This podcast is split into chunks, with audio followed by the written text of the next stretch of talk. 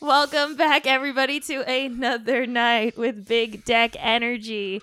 I am, I am Allie. I am Scala. I am Mitch. Hit us.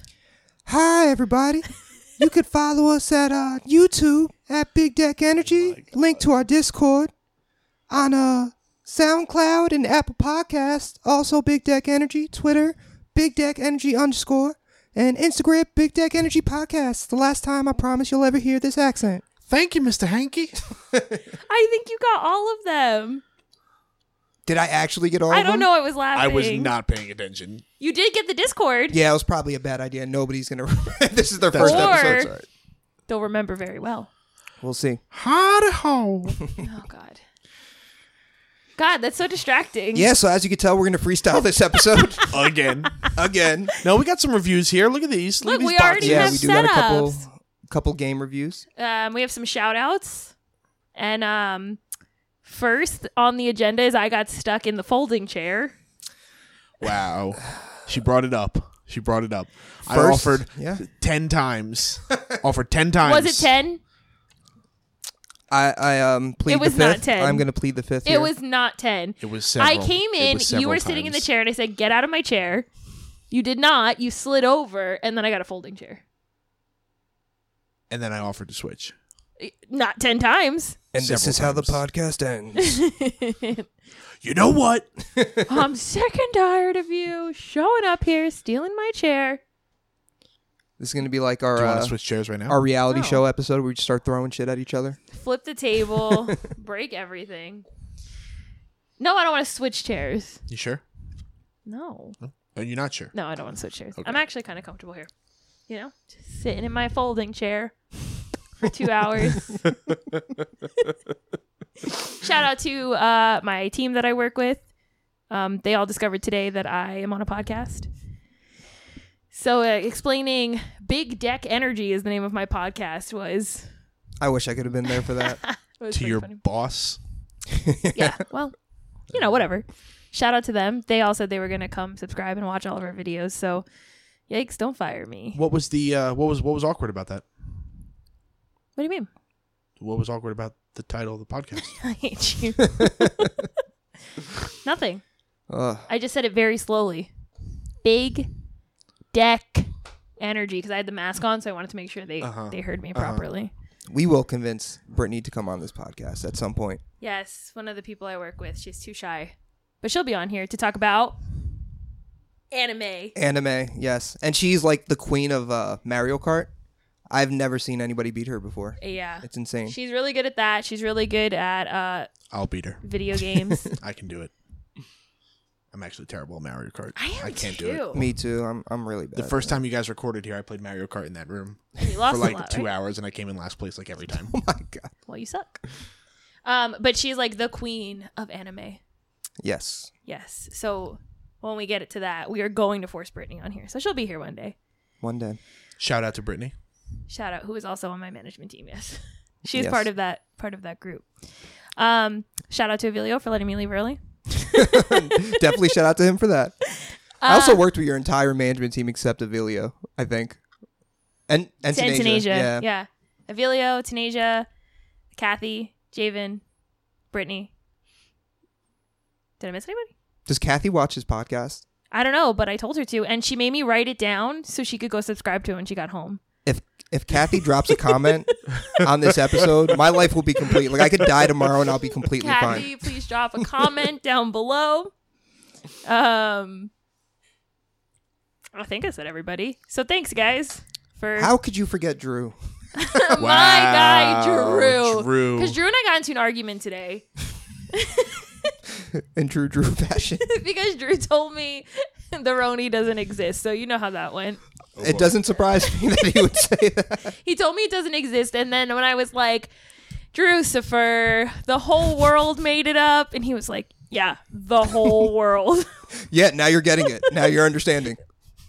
I had a big brain moment finally. There we go. So, and then we fought about something. Oh my god, I love him, but man, this shit we fight about, Same. it's just we got into an argument about the uh terminology uh money, like What? What? like there's physical money, right? Fiscal Right, and physical right. money. Yeah. Then there's theoretical money, like inventory and stuff like Mhm. that. And how he tried to tell me the same thing, and I was like, they're they're not the same It's such a weird argument to make. Remind me to tell you the story Yeah, later. yeah, yeah. It's just That's it's funny. it's not podcast related material, but it's oh my god. You guys just ever have people like that who you just you adore Was it them? was it an argument based on semantics? Like was one no, of no, those? no. It was like I shouldn't be responsible for money, and I said that's not money, that's food. And he said, well, that's the same thing. And I was like, in the grand scheme of things, and then like started to insult my. Uh, it was one of those like, well, you used to do this job, you should know. And I was like, shut up. oh, one of you know those what I mean? Like, I mean, and I was like, that logic would work if we still had the barter system. Food and money would be the same thing, but it's theoretically, it's the same thing. But let me paint this picture for you. there we Oh, go. paint it. Let's go. he was like, you know what, whatever, it's podcast material tonight. Come on, Bob Ross. he was like, so we're getting we're getting a a, a freezer fixed or something like that, Mhm. and it was locked, and he was like, how dare you lock it? First of all, I didn't lock it. Like I don't know why you're coming How crazy. dare you? How dare How I dare lock you. it? I didn't lock it. Tells me he doesn't have keys. I said, yes, you do. And he's like, nope, I don't. I have nothing to do with money. And that's where that conversation went from. Oh, okay. And I said, let me ask this question Is the freezer broken? Yes. So is there any food in it? No. Your argument's done. I don't know what you want me to say. Oh man. So it was just one of those days, but I do love my guy Drew. Hasn't he worked with you long enough to know that it's a bad idea to argue with you? You would think. But see, the thing about Drew is he enjoys it. He, He, does. enjoys the Wait, we enjoy, yeah. we enjoy each other's arguments. That was always my me me Yeah. and Drew because we're both loud too. We'd get in the most heated debates, and it was just you know it was like the highlight of our days. Yeah, exactly. get so mad it's at each other, fun. but it was fun, Yeah, yeah. it's fun. It's like again, it's not a malice thing, but there's just sometimes we're just like, what, what are you saying? And Yep. that was one of them. So that was my day, guys. um, and my shout outs that I promised. So I'm all caught up. So uh, I'm Any gonna, other shout outs we need? oh, of course, Sleepy Casey, Well, Casey, yes. of yes. course, of course. my girl, Sleepy Casey.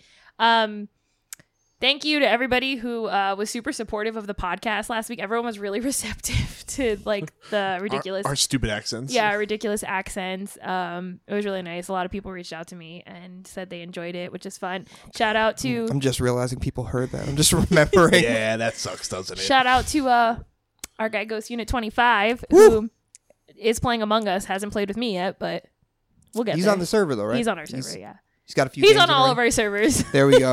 number Is he one still our only fan on Number- our on our actual On our Discord. BDE server? number one supporter yep Yep. so shout out to you dude um uh hopefully their kickstarter's coming soon november maybe Or- or Is they're what it was? releasing releasing more stuff or october soon i would think Yeah, we'll have to catch up with him Yeah. and then maybe do an update on the podcast. that's it maybe we'll like remote him in or something Special guest get him episode. up there. yeah get him up there um right so some exciting events coming up we don't have anything planned but we're talking about it Yep. yeah we're talking about maybe live d&d Running an event or of some sort. So if anyone is interested, let us know. Let us know your thoughts. Um I I think it's going to be D&D. It's the most accessible and I think it's the most that people want to play. Yeah. So, but We like could do Burning Wheel. yeah, but if like uh, suddenly everybody's like, "Nah, I want to be cool. I don't want to play D&D." Yeah, I could run VTM, you can run Burning Wheel, yeah. There'll there'll be multiple options. I mean, Blades in the Dark. you know, we're still going over the logistics. This is something Call that um our producer Joe just brought up to Yeah. us and got us thinking about it. So we have to work through everything. But there's a lot of different things we could do. It could just be us explaining it, and you know, Yeah. we could have a one shot set up for different, all different, you know, we'd campaigns or love to hear some systems. feedback of what people are interested in. Yep. Yeah. Um, yeah, we'll take it to the gram and Twitter and all of that. Um, the Gram. I don't know. It's what it's what the kids are calling it these days. I oh, think Those, those kids. De- Those, them's kids. those wild and crazy kids. I think we were supposed to talk in accents this week, but we figured you guys did not want to hear three different accents. Yeah, especially on a freestyle episode. it's gonna take me like an hour to respond because I'm gonna have to think about how I'm gonna do the accent and what I'm gonna say. And, you know. that would definitely not. I promise. If we do do that accent episode, that won't be the one I'm using. I just figured What out. accent would you like me to I was use going to say, I whole think I'm just going to talk in like a different accent every little bit in this episode and see what happens. There we go. That's not going to be confusing. Not at all. It'll be like you're playing with Thea Copperfield. Copperfield? Don't ever say my name wrong again. The dis. One bad narrative telephone, and your name's changed forever. Bro. I have a thing with people saying and spelling my name wrong. My name is not hard. You have always had that thing. You've It never, never, pisses never, me never off. like that. Okay, Allie. I can see if you spe- spell it A L L Y. A L L I, maybe. A L I E is not Allie, first of all. That is Ali. That is how English works. No, Ali is A L I That I uh, did I not just say that? I E. You said. Oh, ALI, I'm sorry. Yeah, that's that's just nothing. Yeah, A L I is Ali. Isn't A L L Y also ally? Yeah, that's ally. I guess. I, I think there's only one way to actually. A L L E Y is alley, like an alleyway. Yeah. Oh, okay. Yeah. That I could see, but yeah. Yeah, yeah. A L L I E. Best way, only way. Thanks. Thanks for attending my TED talk. Do you also go by Allison? Absolutely not. No.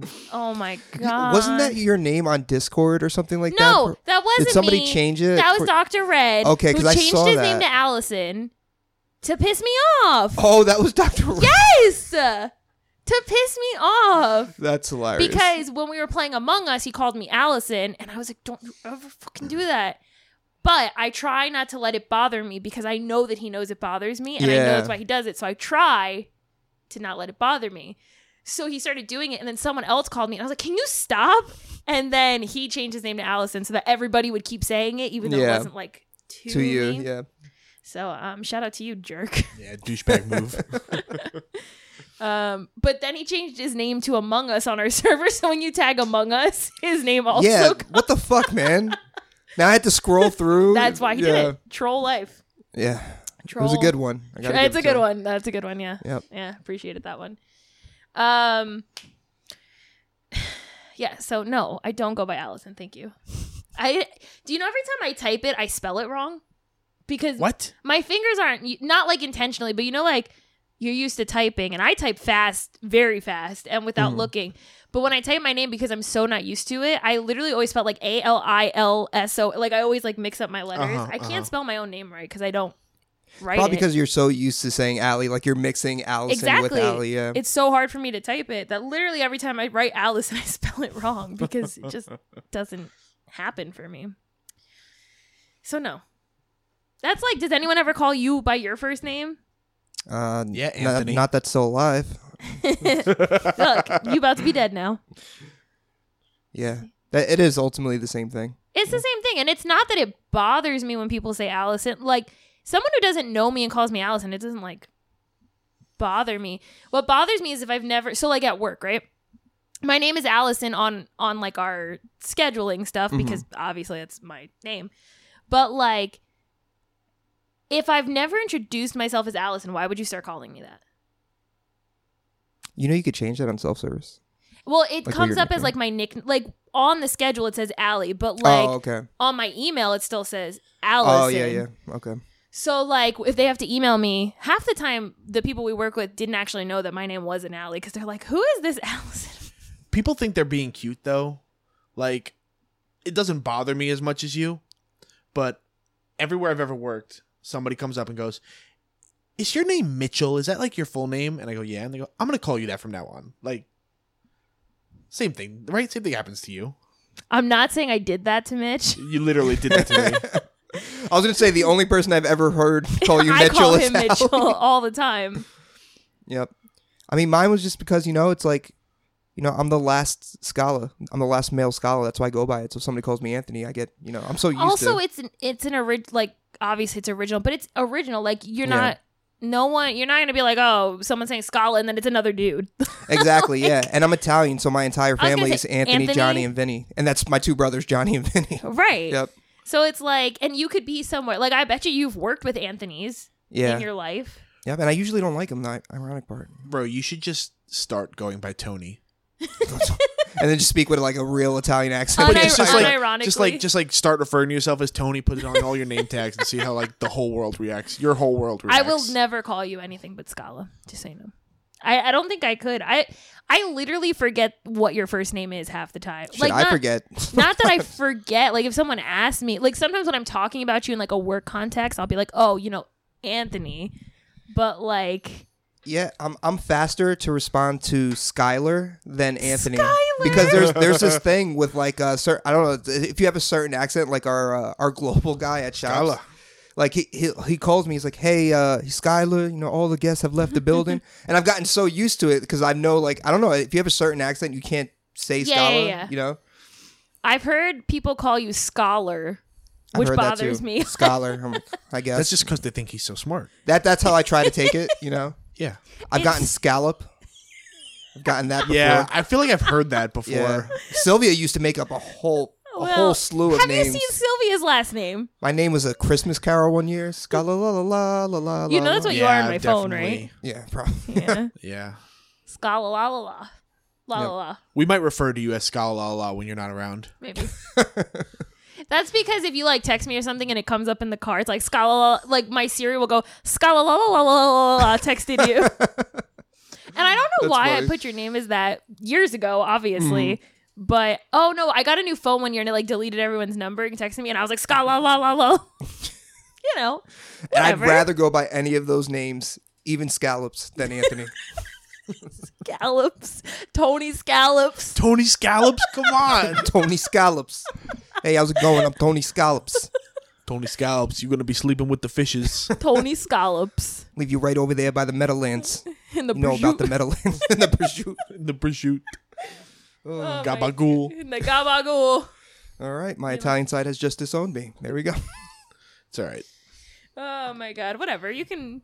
It's be- all right. Yeah. Well, Haven't they seen The Sopranos? Like, come on. oh my god, you are freaking Sopranos. Mm-mm. I can't with you. Um. Oh, I have an idea. Hear me out. Again, it's not podcast related, but everyone is invited. I think I want to throw a murder mystery for my birthday party. Murder mystery murder dinner. mystery? Yeah. I want to murder someone. Yeah, See, she, this she, is- she hit me with that one yesterday. You know, we knew this was going to happen eventually, so I'm not surprised. but okay. if we stage it, it's legal. I guess. That's true. I guess. It's uh like Among Us, just in person.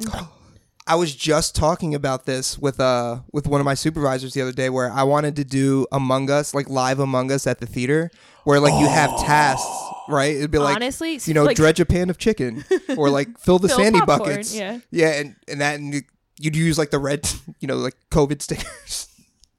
like that's how you kill like, somebody. run in away and gym. hide. Amazing. I'm not gonna lie, You're about it. kind it. of about it. Yeah, one of the we'll do it at one of those theaters that only open two hours during the week.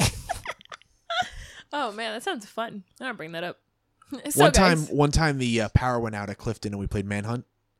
And we had this GM. He was like six foot five and like a toothpick, and he just like slid between the wall and the standee, and like nobody found him for an hour. honestly, you remember Andrew?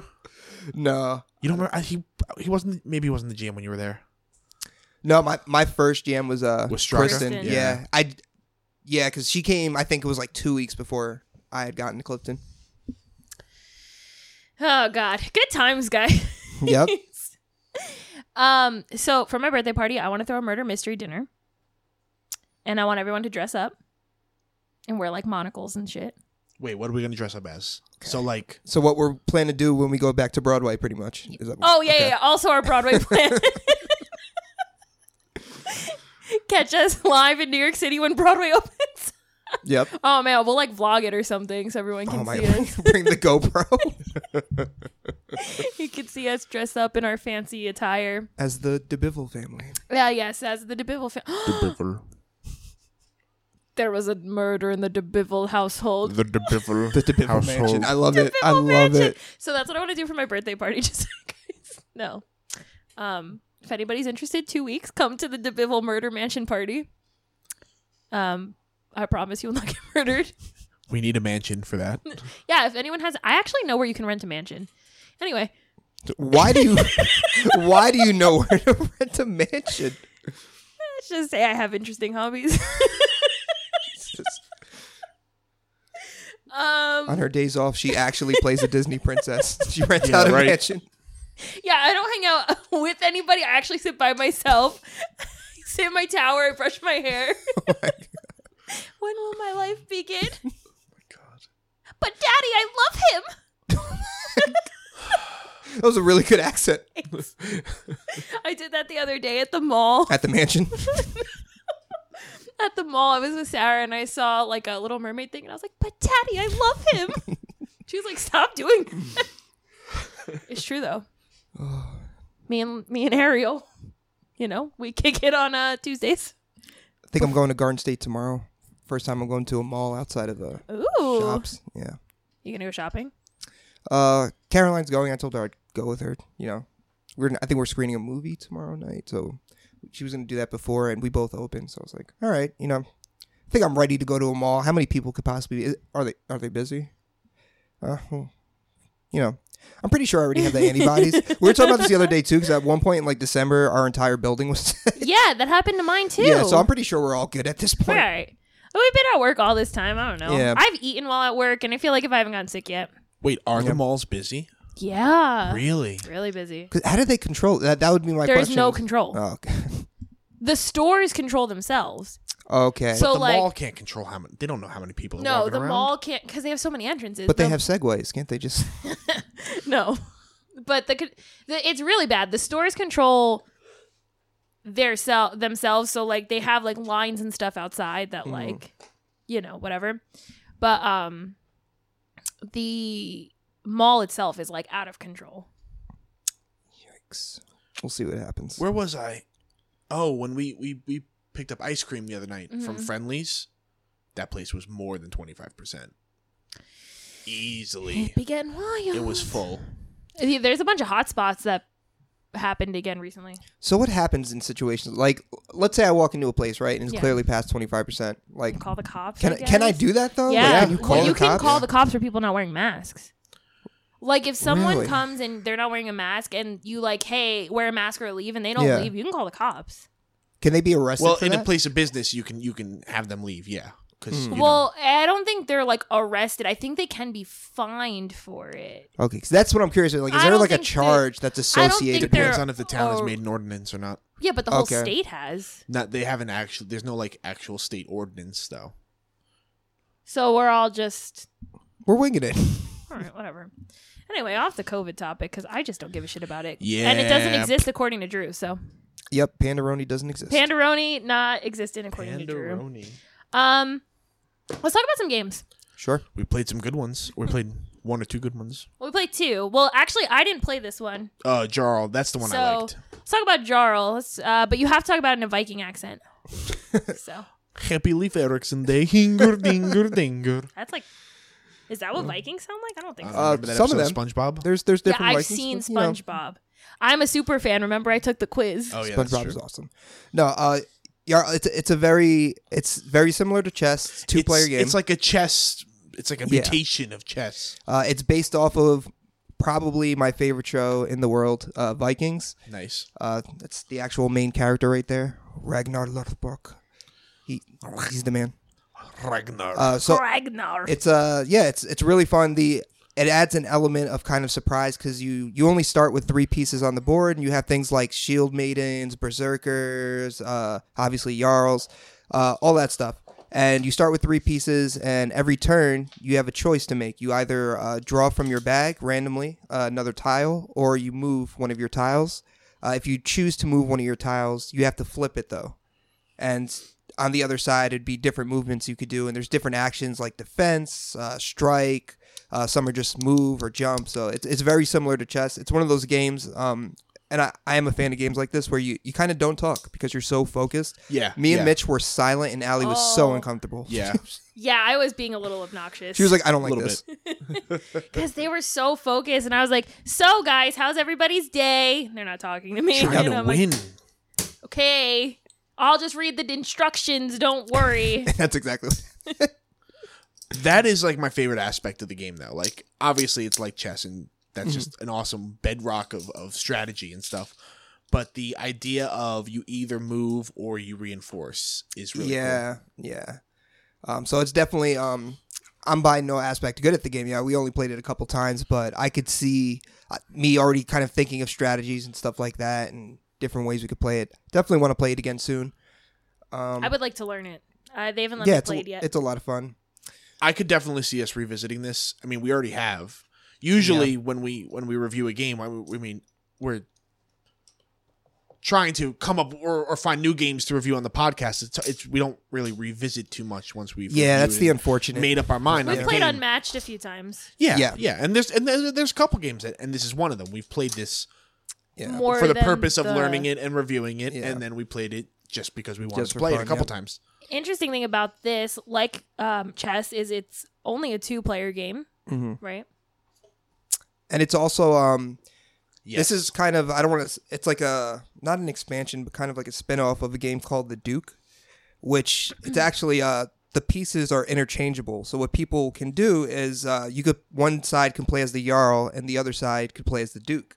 At same board, same setup and all that stuff. So it's very interesting uh add a kind of a different element. that is the spinoff, spin-off or this is the spin-off of the Duke. This this is like the spinoff. This is- the Duke was first Okay. and then this came cuz this is kind of like based off of the TV show and I guess like the Duke the mechanics kind of fit with what they like a wanted to do. game, yeah. yeah. Um. So I didn't play this game, but you guys were super into this game. You guys had a lot of fun both times. I think. Yeah, yeah. Oddly enough, both times you guys played it, I was walking in on you.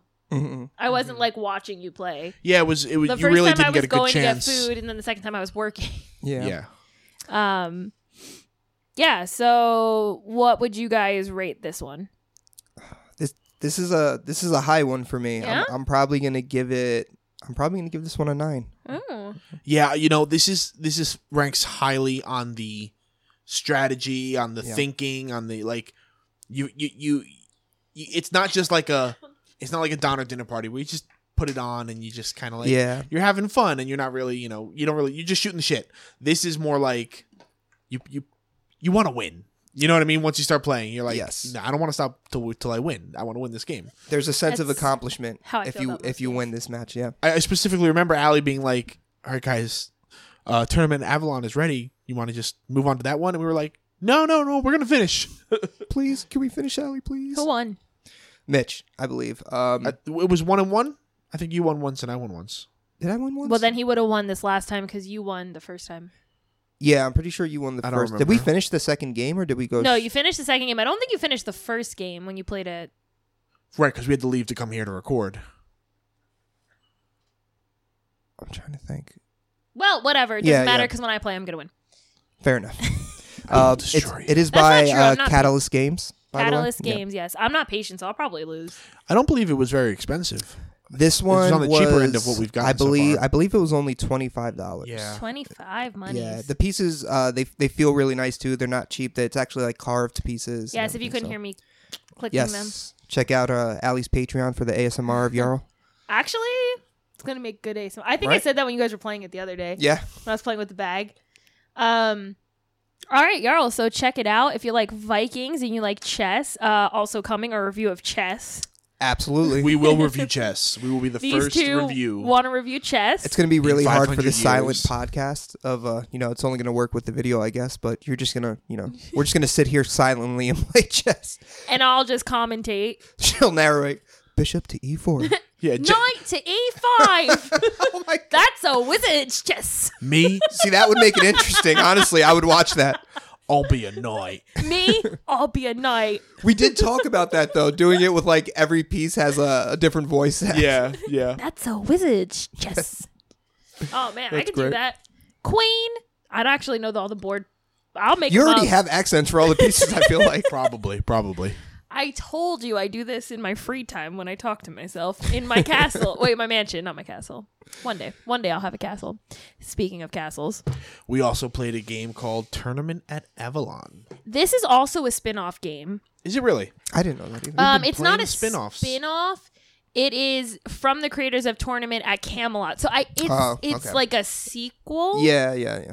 Like same realm. same type of thing, um, but kind of like this, right? Like same game concept, but with a different set of characters. Yeah.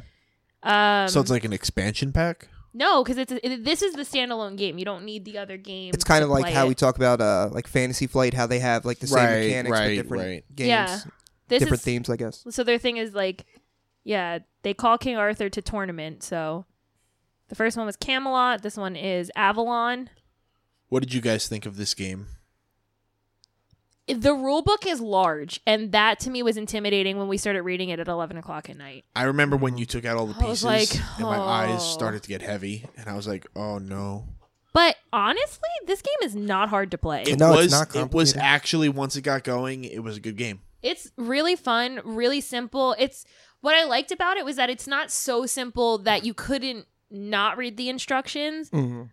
but it like it was complex enough that there was some strategy to it, which I didn't figure out till like the very end of the game when I played you with like those last cards Right, where right, I right. turned the tides because I won. I just want to point that out. Of course. me. Um, but the game you play as someone from you basically play as like a knight of the round table, so you can choose from like King Arthur, Lancelot. I think I played. I was Merlin. I think I played. Did I play Galathorn or Lancelot? I played Lancelot. So I played Yeah. Galathorn. I played your son. Galahad. You played. Oh, Galahad. Galahad. Galahad.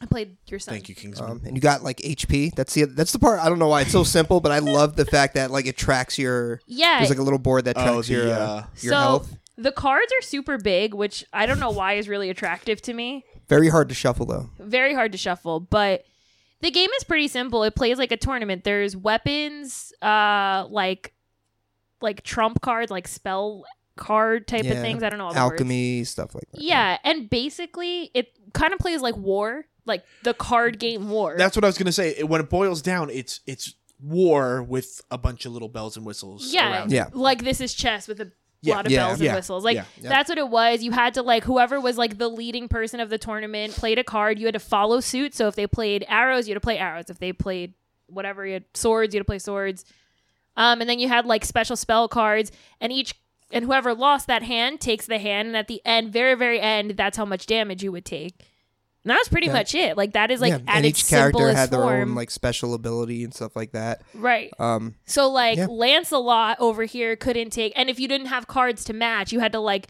be shamed off the tournament field. yeah, which you lost uh Health. like HP you lost for, yeah. you lost five points of health. And Lancelot, because of Lancelot didn't have to he he could never be shamed Lancelot can never be shamed. until I turned off his special abilities. And then and I you lost. took so much damage. I started Oh that game my like God. ahead by so much, Yeah. and then out of nowhere I was dead. I was the Well, first one dead. Yeah. Allie also turned around the game. Also, Yeah. she had took the most damage in the first couple rounds, Yep. and then she pulled some BS ability out of her butt that was like, "Oh, I get 200 And HP for no reason." 150. And um then each character also has like a sidekick, so it's usually like an equipment item. So like I had the Holy Grail. Yeah. So when I died, I drank from the Holy Grail and then I went all the way back up to 150 HP. Yeah, that was better than my wizard staff. Yeah. I think I lost so fast I couldn't even use my. Did you have like armor or something like yeah, that? Yeah, I had something like that. Yeah. Um, and then yeah, all the characters did something cool. And then these are like the little health things, which Scala was a huge fan of. I loved it. The health cards. Yeah, and Yeah, you have each side that's like you know you start off at let's say like standard and you move on to like what is it injured or something. so it's like crippled. so the highest you can be is robust, and then stable, then feeble, then crippled. Yep. So you can also Then change dead. how long your game is. So like if you wanted a short game, you could just start at feeble and only play with 200 health. If you wanted a long game, you start at robust and you play with 400. Yeah. We I- started at 300. well, what is that? That's Stable. st- we started at stable, played three players, and I Mhm. believe the game was at least a half hour. Yeah. It was longer than that. Yeah. Because it was pretty late by Mhm. the time we finished and instead of playing this again, we played Game of Thrones. Yeah. Yeah. I lost so fast. I skipped feeble and went straight to dead. I did that too. But th- I mean, I went back up, but Mhm. um but the cards are really cool. Like they have like a it's like a little book. So they have like the person and then on the back it tells you who they are in Like Avalon history. or Like yeah. in- yeah. like Sir Percival, the holy fool. And then literally it goes into his whole history of who he Yeah, was. it's nothing to do with the game, but it's really good, like added text. It's Yeah. like a little bit of history that's Yeah, if you're at all interested in that kind of stuff, it also just gives you and it kind of gives you insight as to like why those cards are paired with those oh yeah, like the special abilities. And Yeah. all that, yeah. like um obviously I think you played Merlin. Yeah. Like yeah. obviously you had a wizard staff because Right. you were Merlin. Then I got the Holy Grail because my character was one of the only ones who like successfully made it to the Holy Grail. So that stuff is super cool. Um and then there's some like gameplay mechanics where you have to keep switching like left and right and left and right. Yep. Um and they have like little little coiny things to help you. Keep track of your health, which is going back up to 200 for no reason. 150. Whatever. Um, and then some of the cards we didn't get to play with, they have like locations as their special card, Oh yeah. which we didn't get to play with, but they look cool too. But yeah, I I really enjoyed this game, and it was way simpler than I thought it was going to be. Like, I really thought I, I almost gave up reading it because I was tired from work, and I was like, "Ah, I don't know if I have it in me to read. yeah, all when we started playing, and all of a sudden it was just like, oh, this is just this is this is War, war. yeah. It was like, oh, okay. Oh yeah, and if you tied cards, it literally was like war. Like if someone tied with their numbers, we put the cards off to the side, played again, and whoever lost that hand took the damage from that round and the round before. Yeah, which played into the strategy uh, aspect of the game. I feel like a lot. Ali used it a lot to kind of like push it to the side. Then one of us got screwed over. Yeah, and then there was then there were like acts of God is like the other thing. Like basically if you took a Mm-hmm. lot of damage, you got these like acts of God. I don't know what they were called, but it was like divination or something yeah, like where like it would hurt other players, which is how I hurt Scala because I put uh I made you lose your special ability, which hurt you, Yeah. and it screwed you at the end. It's the reason It I screwed won. me at the end. Yeah. Is because at the end I was taking so much damage, and my card was at the end of the game to switch my damage with somebody else. So Mitch had taken no damage, and I took all of it, and then I played my card, and we switched hands, and I won. You activated my trap card. Also, catch me on Among Us. That is my name, Trap Card. So if you ever in a game with me, that's me, Trap Card, or Allie. Usually it's Trap Card though. But not Allison. Or Well- Yugi Boy. or any Yu-Gi-Oh reference. Yep. I have been Yugi Boy, Pegasus, Kaiba Boy, Joey Wheeler, Yuki boy. and Valentine. Never Tristan. I use Among Us for self promotion, so I just my name is Scala Scala BDE, or it was once Ali. One time. Yep. I was like, who's Allie? And it was Colin. And then I thought I realized how bad of an idea. I was like, what if they actually think I'm Ali? They're gonna vote me You're off. going to get voted Yeah. off. Yeah. So it was fine for me. But you weren't pink. That was the only thing. That's it's where I really messed- they just go for the color. Because one day I wasn't pink, and someone they were like, "Oh, it's Allie, voter off." It wasn't me. they voted pink. That's I was awesome. like, "Whoo, That's cool. Slide on by." So, uh, game. What are you? What are we giving it? Um, I'd give it a seven and a half. I'm in Yeah. like the six Seven and a half. range. I'm in like the seven, seven and a half range. Um, I think it's fun. I think it's definitely replayable. I keep making all the pieces fall out, which is annoying me.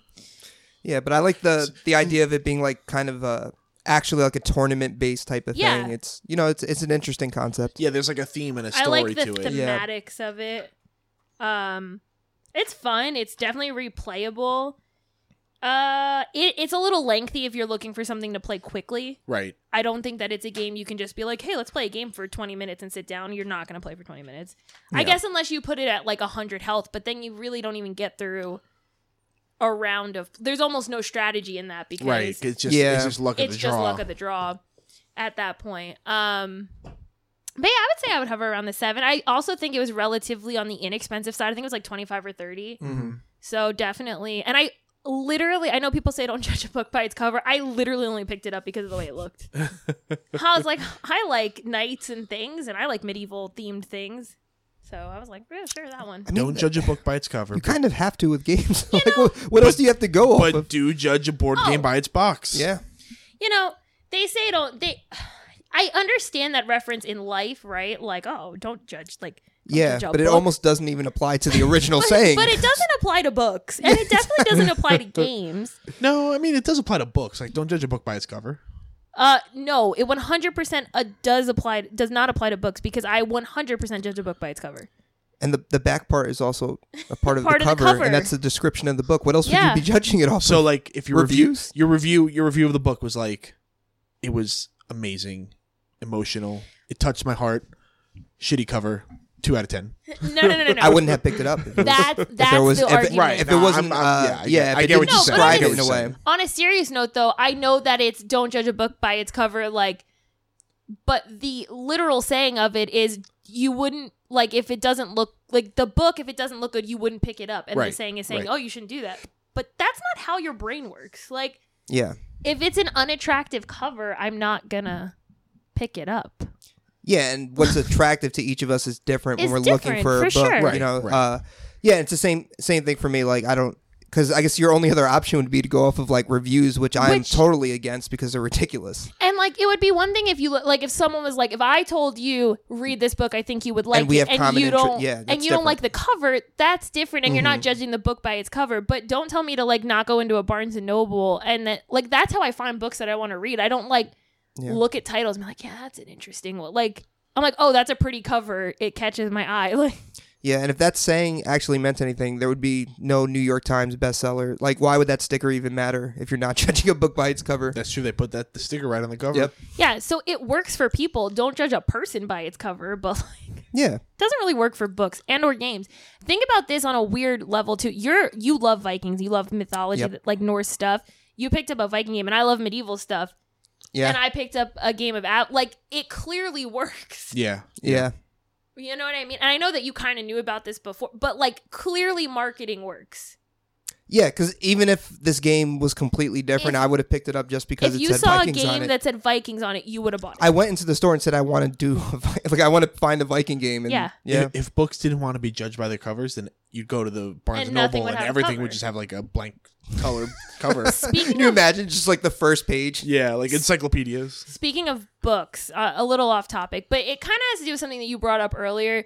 So we were talking about games, and you were like, "Has a game ever scared you?" And I Yes. was like, "No." Like a board game has never. Lucidity gave me some weird dreams, but that's because I also have super. I lucid Did it dream. really? I told you that. How I was like, I had a dream I was like a monster, which par for the course most nights, but whatever. um, but I lucid dream a lot, so it's very hard for me to be like that was a nightmare because I just dream about a lot of stuff. But you know what has scared me recently? A What? book. Which book? Okay, so there's this book called Axiom's End. Axioms End. Yeah, Yeah. it's actually by a YouTuber. Lindsay Ellis. She's uh she does uh essays on movies and stuff like that. Okay. So it's a really interesting book. I'm not even that many chapters and I'm like six chapters in. Um, but I always thought it was dumb that people read horror books. I thought horror.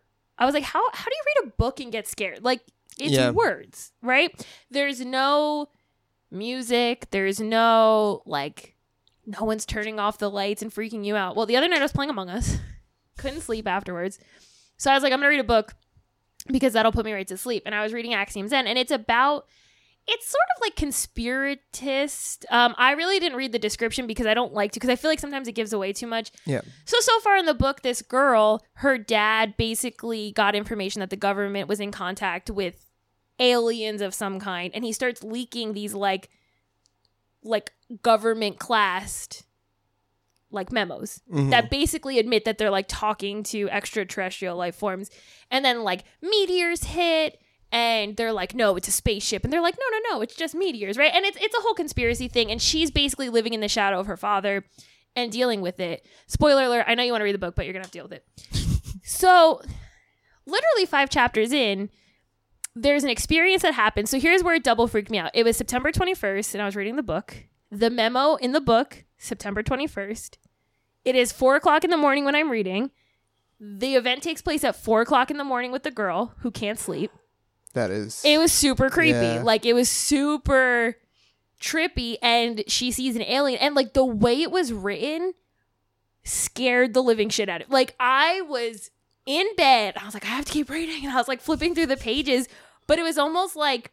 You know, in a horror movie, when you're watching, like, just run, just go, close the door. Yeah. Like, it was like that, but in a book. And that's never happened to me. And I had a fucking nightmare about it that night That's about being attacked by aliens. That's crazy. So That's good book- writing. It honestly i've never been scared by a book i never thought people could legitimately be scared by books i have said some things about people who got scared by books yeah, same. But um, I'm, I'm definitely. It sounds interesting. I'm into like conspiracy stuff. Too. I'm one of those people You who go down it. that route. Like, not that I believe them, but I like. But you like watching the videos about them. and Yeah, stuff. yeah. Kind the, it's fun to it's Yeah. fun to go down the rabbit hole. Exactly. we should all read it it's I'm not scared of aliens though, because I feel like we would know because your dad has enough clearance that. I- like, I think so, probably- you know, too. like we, he would tell us, right? and i'm not scared of aliens but it was just something about the ambiance and like the the mood that the book Yeah. set and like i know a lot of it was it was the middle of the night i was reading in the dark with a flashlight on like it was some old school and the shit date and like the date and time thing thing is like really creepy. Yeah. So like again, I wasn't scared like, oh my god, I'm gonna die. It was just like I got that eerie feeling that like, man, I don't even get when I watch movies because like Mhm. horror movies don't bother me. Ex- but yeah, especially now, like newer horror movies are. Well, horror movies are just. Do you like new horror movies, Mitch? I mean, it seems like there's like one horror movie every year that comes out, and it's like, damn, that was a good movie. I don't like the normal horror movies that are like loud noise, flash, flash, yeah, yeah. like oh, Oh, jump yeah. scares. Yeah, yeah. That's like there's some like legitimately creepy movies that come out every once in a while that I that I really enjoy. Do you ever see the movie Creep? Like the actual movie? Oh, that was a great movie. Yeah, love that was a that great movie. movie. I don't even know what that movie is. It's is. on Netflix. It's with uh the guy from I think he's in the league. That's where I Yeah, knew his him name from. is Mark something. Du Du Du- Duplass. Du- yeah, something like Yeah. he he like directed it too or something yeah, like I think that, right? so. Yeah, I have no idea what that movie is. It- It's literally about like a movie about a, a creep. It's a found This- footage yeah. movie, yeah.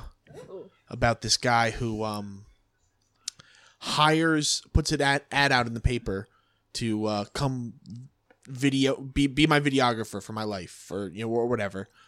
And he just keeps like doing weird things to weird them out and weird them out and weird them out and weird them out. And for some reason just out of politeness they never like leave. Mm. And at the end he kills them and he's like, I gave you like I gave you like every single sign imaginable that I was gonna kill. You. That you. I was gonna be an absolute fucking weirdo, creep, and you didn't leave because of politeness. yeah. That's weird. And then there's a second one that has a lot of callbacks to the first. It, it was just it was really well Yeah. done. Yeah. Huh? Maybe I'll watch M- it. movies like that like scare me more than like it has to be something realistic or if it's just like something that I've never seen before it also. I saw something See, like movies like that can't don't scare me. I, I enjoy them, mm.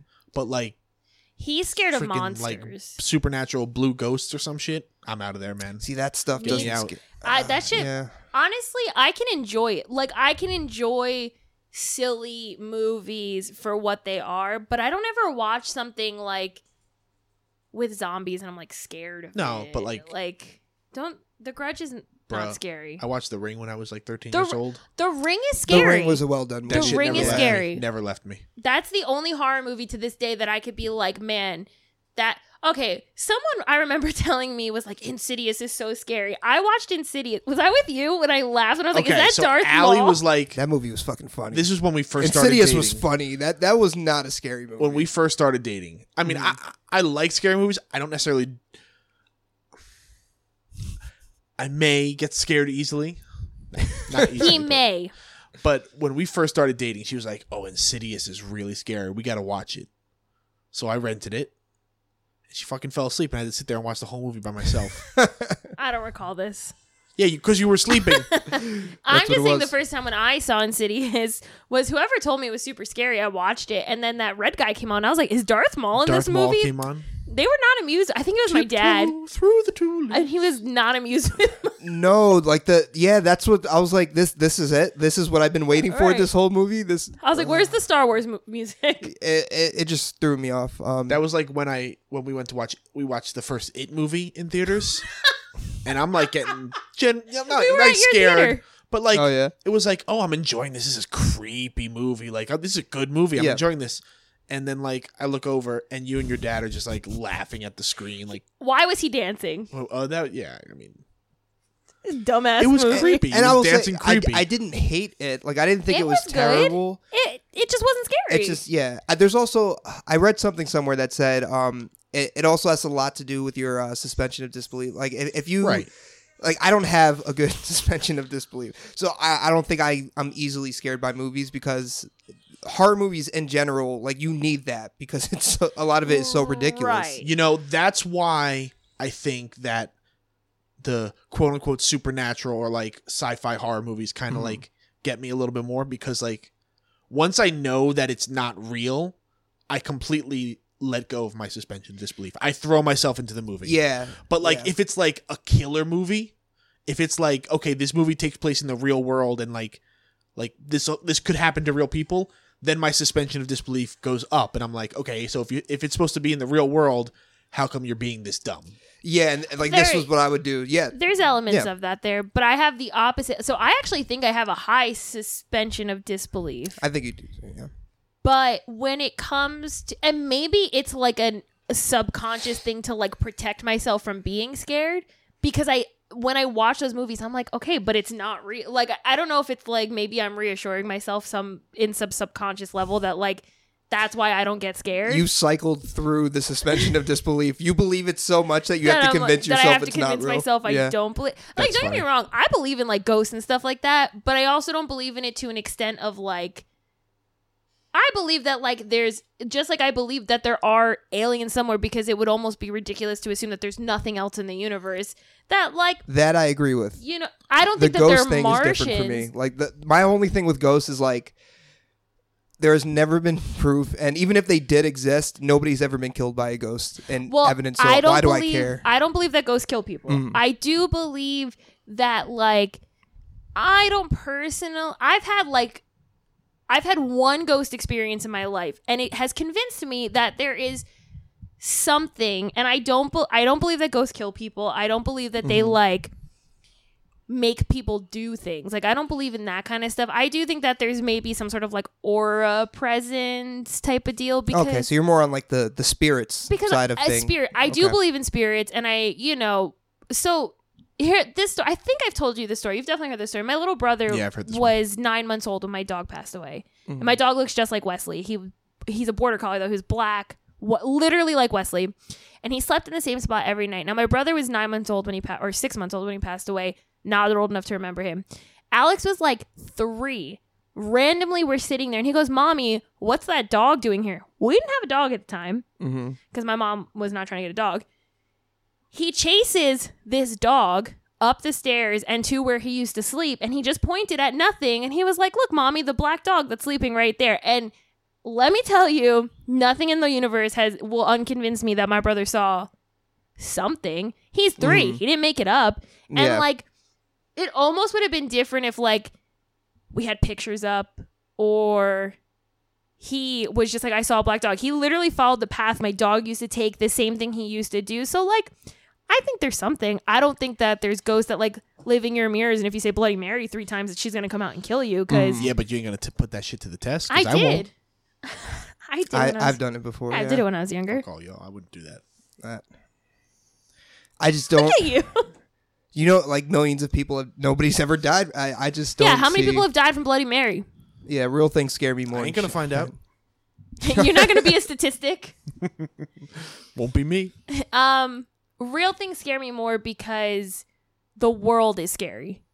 like, Yeah, you know what I mean? Like, there's things you see, and I agree that it's like, oh, that person's so dumb. How did they do that thing or whatever? But also, have you ever been in a say that, situation where you like don't react quickly because you don't know what to like? Yeah, It's that's almost what I was gonna say. unimaginable what you would do in a Ex- situation. it's like very that. easy to watch a movie and be like, "This is what I would do in that situation." But like, it's like the you know the idea of like, oh well, you know, if somebody like pointed a gun at me, like I I think I would be able to kind of grab the gun. And you you think that until like somebody pulls Until- a gun on yeah, you and you freeze up and you don't know what to do. Like it's very It- easy. Exactly. Like you just don't and even like things that aren't terrifying. Like I remember working when there was a fire at one of our buildings and like you don't know how you're going to react Yeah. until something is burning and like there's smoke. You know what I like you just don't know. And that's why like those things scare me a lot more because you think you know how you're going to act and then God for you don't ever want to be put in those situations though to know. So it's like Yeah. And again, I I watch a lot of like serial killer stuff and So things like I. that. And my my thing is always like they're so intelligent. Like That's they, why you they know, get if away they with wanted it. to, and that's my thing. It's like if they wanted to, like I don't, I they would be able to get me. Like they, 100%. they would definitely be able to get me, and that that's enough for me. That's enough to scare me. One hundred percent. And that, yeah, and that to me is scarier than like the possibility of a ghost coming through my TV and trying to kill me. I, I don't know. Like, Yeah, but I And if that understand the paranormal thing. Like, I I get why you having that experience would make you feel that way. Yeah. I mean, I had like the porcelain doll. I told you that story. right? yes, Yeah, where I had like um I forget what it's called, where I was like half awake, half asleep. sleep paralysis. Yeah, sleep paralysis, and like I saw it coming towards me, and like I couldn't move. Fuck so that. that was almost, but yeah, like you know, I just went down the rabbit hole. Like I just did a lot of research, and and I also had a lot. I already knew I had sleeping problems Yeah. before then, Mhm. so it was easier for me to kind of explain it. Like you know, I was I was daydreaming in a way, And even if Yeah. there was a ghost, you have written it off now as exactly sleep yeah, and paralysis. it's, you yeah, know, or whatever. I, I still threw out the porcelain doll. fuck yeah, you Yeah. did. Fucking right, I did. F- fucking right. And I think there's almost this like element of paranormal that I think even when people say they don't believe in it, that you almost want to exist because I think Sure, there's sort of, that comfort of, well, Yeah. there's something more. You know what I mean? I mean, that's like the point of religion and stuff like that, too. Yeah. So I think that that's why it's scary is like people look for that afterlife is like something to look forward to. So the Right. fact that you could like become an evil ass goat. Now don't get me wrong, Or a good kind of ghost. tempting. Yeah. Kind of tempting to come back as an evil assist. You could be a real imposter. Think You- about it. Right, exactly. Um so I think that's why horror movie and you know what it else it is? Paranormal is uncontrollable. I think that's why they make for good like Right. horror movies. Anything can happen. where like serial killers if you were smart enough fast enough quick enough the right you know in most of those movies They get caught in it, somebody gets away right or Mhm. they get caught Yeah, yeah. Paranormal movies nine times out of ten it's not like they get rid of the ghost Yeah, Like, unless it's a religious one where they have like an ex- honestly, you know what's weird? Those kind of scare me too. Like there was the one with uh, Anthony Hopkins called I think it was called The Rite. The Rite, yeah. I yeah, remember which one. I don't I don't know what it is about like those uh religious I you know what I think it is? I think it's the fact that like exorcisms are actually performed Oh, that yeah. gets to me. Oh, yeah. Because there's that element of like people actually do this and it's accepted. So maybe there is something there just because like for the church to just agree to I know it's like extremely hard to get an exorcism, but the fact that it still happens is that you know. there has to be and you know what whether you believe in religion or not there is a subset of people that believe in that strong Mm-hmm. enough and like when it comes from the catholic church like the biggest church yeah. there is it almost makes you question like there has to be something there right like there has to be some i think we've talked about this before is like same thing with like stories folklore all it comes from somewhere yeah, right even like even if just a piece of truth, there's there's There's something still there. some there's something that there. started it. Yeah,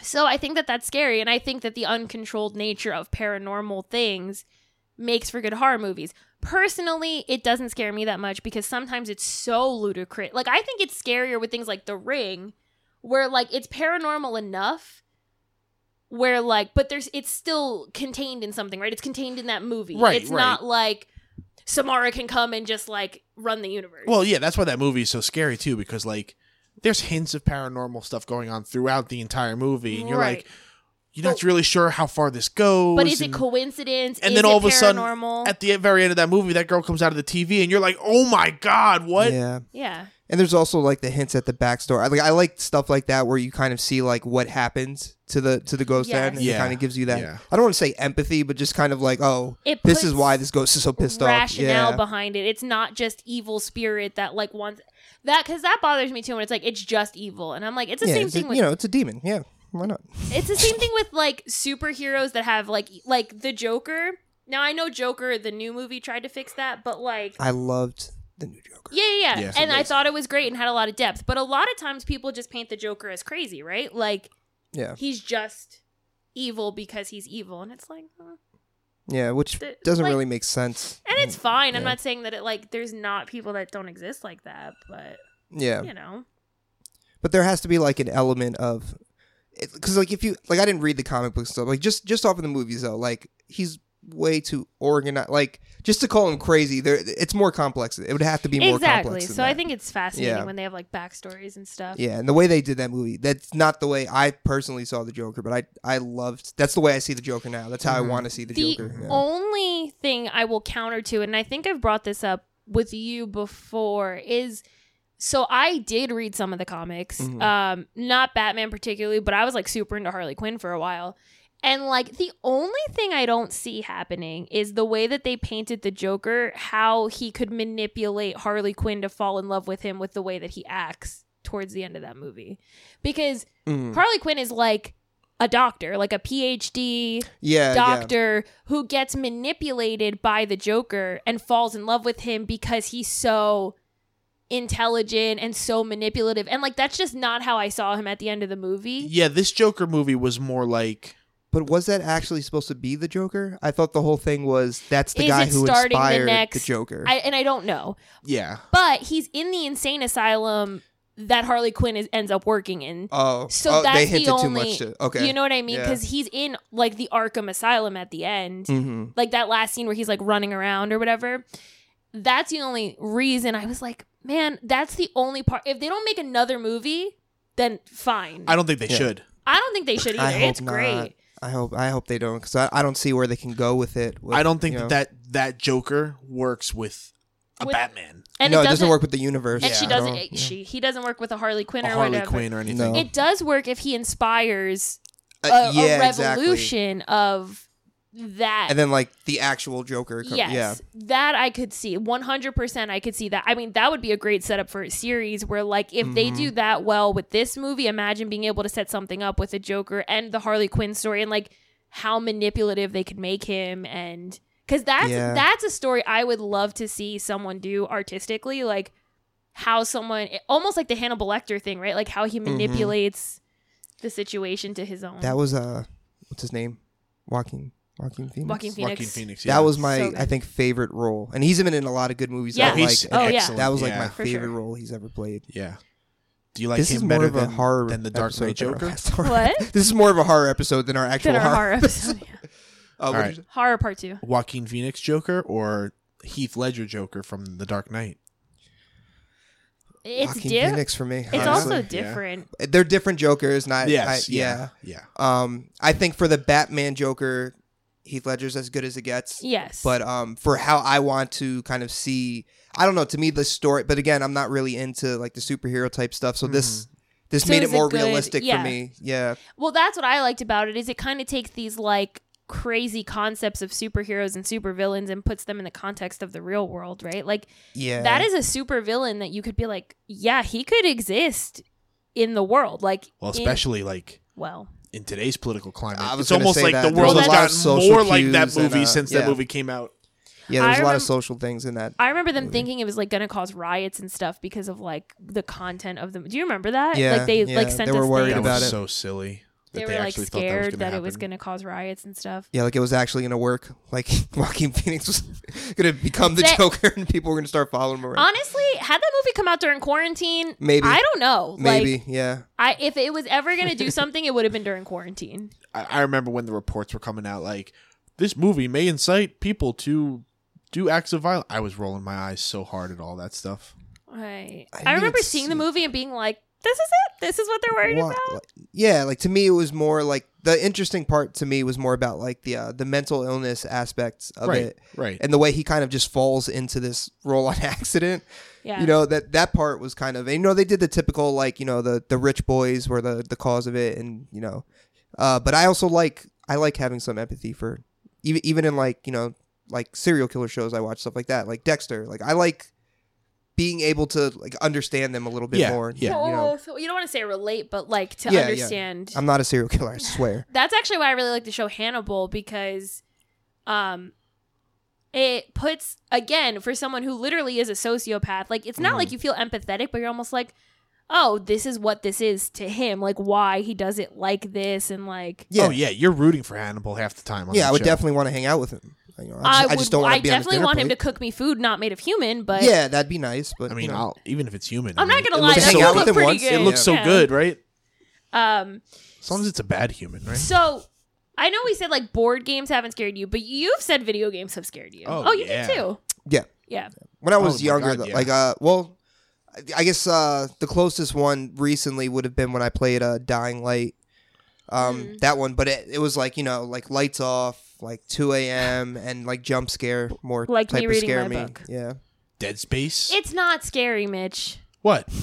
Dead Space is not scary. I mean, it's not scary, but it, it it's it's creepy. It's got that vibe, and like sometimes it gets you. Honestly, if you can curb stomp things, You it's just not like the curb stomp button. I you don't know, to even me, a use lot of times it's the music too. like Yeah. scary music gets Yeah, me more than yeah. the uh, the visuals. atmosphere. What's that game that got me? The the the cartoony Hello game. Neighbor. Yeah, Hello Neighbor. It's That- literally a cartoon about. It's actually a really cool concept. Mm-hmm. It's about uh, like a guy who locks a kid in his house, and you're you play as a kid, and you Oh, is that an app? I think I saw yeah, that. and yeah. you watch him. I mean, it's on like Xbox, play, like Mm-hmm. all of those. Um, and you watch him like steal the kid. So you're trying to break into the house to like save him. And the house is just a normal house. Yeah. Like there's nothing weird to. I mean, eventually you get to like a basement. and It's like super creepy, Mhm. but like. It's got some really creepy vibes, and like every time he gets close, like that really like creepy music plays, and like And then like he sees you, then What? he runs right at you, and you're like, oh god. I watched a away. game review with Marianne when we worked together, and there I don't know if it was called like Mother or something like that, and it was like that. It was like Hello Neighbor, but with adults, and it Uh-huh. was super creepy. Where you have to like hide in closets and like the goal was to like get out of this house. Like they locked you in a house, and the goal was to get out. Those see those creep me out, especially like the uh, the first person view of like Yeah. being locked in a closet and Yeah. then something passing by. or Well, the big you know. one for the past couple years has been what uh, the the animatronic one. Oh yeah, Five Nights at Five Freddy's Nights at is Freddy's, huge. Yeah, I have no idea what that's. I've heard about it, but I've- So Five Nights at Freddy's again is, is like a it's marketed. Imagine like a, a Chuck E. Cheese is what it takes place in, Oh, shit. where Okay. you play a security guard who's watching security cameras At Chuck E. for Cheese at for night. like a Chuck E. Mhm. Cheese, but all the animatronics come alive at night. because they're possessed by and dead they're children. they're possessed by dead Oh, children. okay. Yeah, it's super cre- like super scary. And if you play it with like headphones and stuff, they have all different things where like if you're not looking somewhere, like the lights will turn off or like Mm-hmm. things will move. And the goal is to save your like flashlight enough so if something comes in, you could turn your flashlight on or your battery's dying, you get killed. It's Yeah. really creepy. But yeah, that's a huge. I mean, they made a bunch of them, like five of them at the seven. Very popular. yeah, a lot of famous YouTubers like review them and like do playthroughs of them. Oh my god, we should do a hard playthrough and We make should Mitch not- play. We should not. Yes. I will embarrass myself. He will. Debival plays. But you have to keep the Debival. Debival I will not be able to. That's um, great. I'm trying to think if a game has ever scared me like a lot. I don't think I've ever. I well, I haven't played a lot of like horror games that have like where I've played with. I bet you if I played with. Oh no, Paulie made me play like Resident Evil or something Resident in, Evil Seven. in the VR headset, and that was scary. That was a scary game. I could see that. Yeah. First person, right? It was first person, and it really wasn't like the stuff as much as it was the sound, because you would hear something before you would see it. So like Mhm. something would like come like out of nowhere, start like screaming at you, and then you'd have to go find it. Um, that was kind of scary. I'm trying to think. He played me play some other game where I had to like answer a phone, and I had to like go into a basement in a VR headset. It was not cool. Sounds familiar. It was um oh, you know what it was? Not Silent Hill. Was it Silent Hill? It was something that never ended up coming out. It was Oh, uh, PT. yes. Yeah, yeah. It was that. What that was was, a PT. I forget what it stands for, but it was a demo yes. of a Silent Hill game. Uh, but Silent Hill. See, look at this. Yeah, yeah. They made the brain. demo. Big to- brain. They made the demo to be like, listen, this is look how scary and good this It was is. Let us make this game, and they didn't never made the game. It was basically like a horror movie because the VR there was no ghosts or anything. You literally were in a house and you were doing normal things. You were like answering the phone, opening the door, but it was pitch black. There's no lights, and then it ended with you having to like go into a basement and like explore a pitch dark place. Like it was it was super creepy. So, Hideo Kojima made that. Yeah. but uh, I guess we have to find like a board game that scares the shit out of us. I don't know if that's possible. No. A board game? I think we're more likely to be able to have like you create a campaign that would scare us than an actual board game. Oh, you know, I wonder. because you could do enough fucking effects and stuff like that that it would probably creep us out. Oh my god, I would figure out how to turn my lights off like in the middle and like make it look like a power outage. Set up Google Home and just That's it. That's what we should do for Halloween. We should run a spooky one A shot. spooky one shot? We should do that. I like it. welcome Yeah. to I'll do that. my welcome to my lair. Welcome. Welcome to my life. Oh my god, I'm gonna host it in the backyard. I'm gonna get fog. Sarah will be scared. She's scared of everything. She scares Oh. easy. She scares Can I be easy. an NPC? My Yes. job is just to scare the shit out of Sarah. yes. All right. There have been times we watch movies and she would she'd be like, "Why didn't you tell me like it was going to be scary?" I was like, "It's not a scary movie though." Sarah, this is Marley and me. What are you doing? yeah. This is a rom com? yeah, but when he jumped out of the cake, I didn't When he like it. jumped out of the cake. Um, shout out to Sarah who's not here tonight. we miss you, Sarah. Uh, she's busy with work and school and life, and you know, whatever, Next week. living her best life. Yep. Um, so yeah, I guess we gotta find some something to scare us. That's a good idea. The scary campaign. I haven't played a game that's like scared me either, like D and D wise. I'm Mhm. playing Curse of Strahd, which is actually supposed to be scary, but it's not. It's spooky. It's not like. I don't know. I keep trying to sleep with Strahd though, so that's probably why. I try. Okay, because like It's her in- cheat code for every game. I'm game. about to say, it's, it's, is, that your go-to move? Yeah, well, he's trying to form a harem. It looks like because he keeps stealing like girls in the town. I was like, I'll go, and they're like, No. I was like, No, really, I'll go, and then you'll have a reason to go. Like, end game cheat code. We'll just Yeah. get right in there. Bet he. What if he? What if someone was willing? He'd probably take them. What if you become like his concubine? Then I would be a vampire, and really, that's all I ever wanted in life. That's Yep. true. so seems like a win-win for me. Um. So yeah, Strahd, trying to trying to get in with Strahd. What else were we talking about before we got here? Um.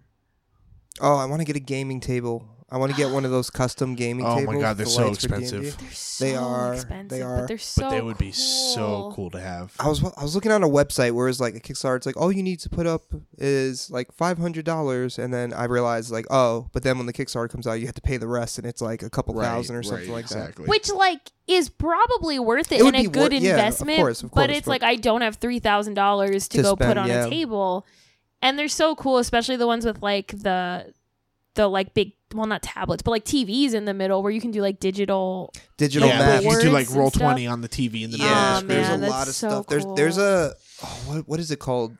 D20 Pro. There's something Mhm. new.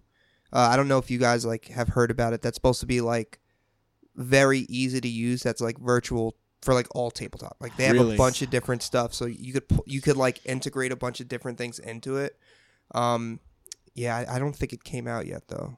That's like my ideal setup one day when we all have space or like a like a studio space or Mhm. something where we can like invest in a table like that and like play around something really cool because i think there's so we were like kind of talking about this earlier is like how to incorporate digital media into tabletop because really that's what our world is now is so much digital media that it's almost dumb to not use it where you can Yeah, you know what I mean? So it's like I would love to be able to do that though on like a table where we have like digital maps and then I got like speakers to play all the music and get like some fog machines. somebody make me one where there's like joysticks by each player thing, and you just move your character with the joystick on the digital map. How smart. TM, if that doesn't exist already.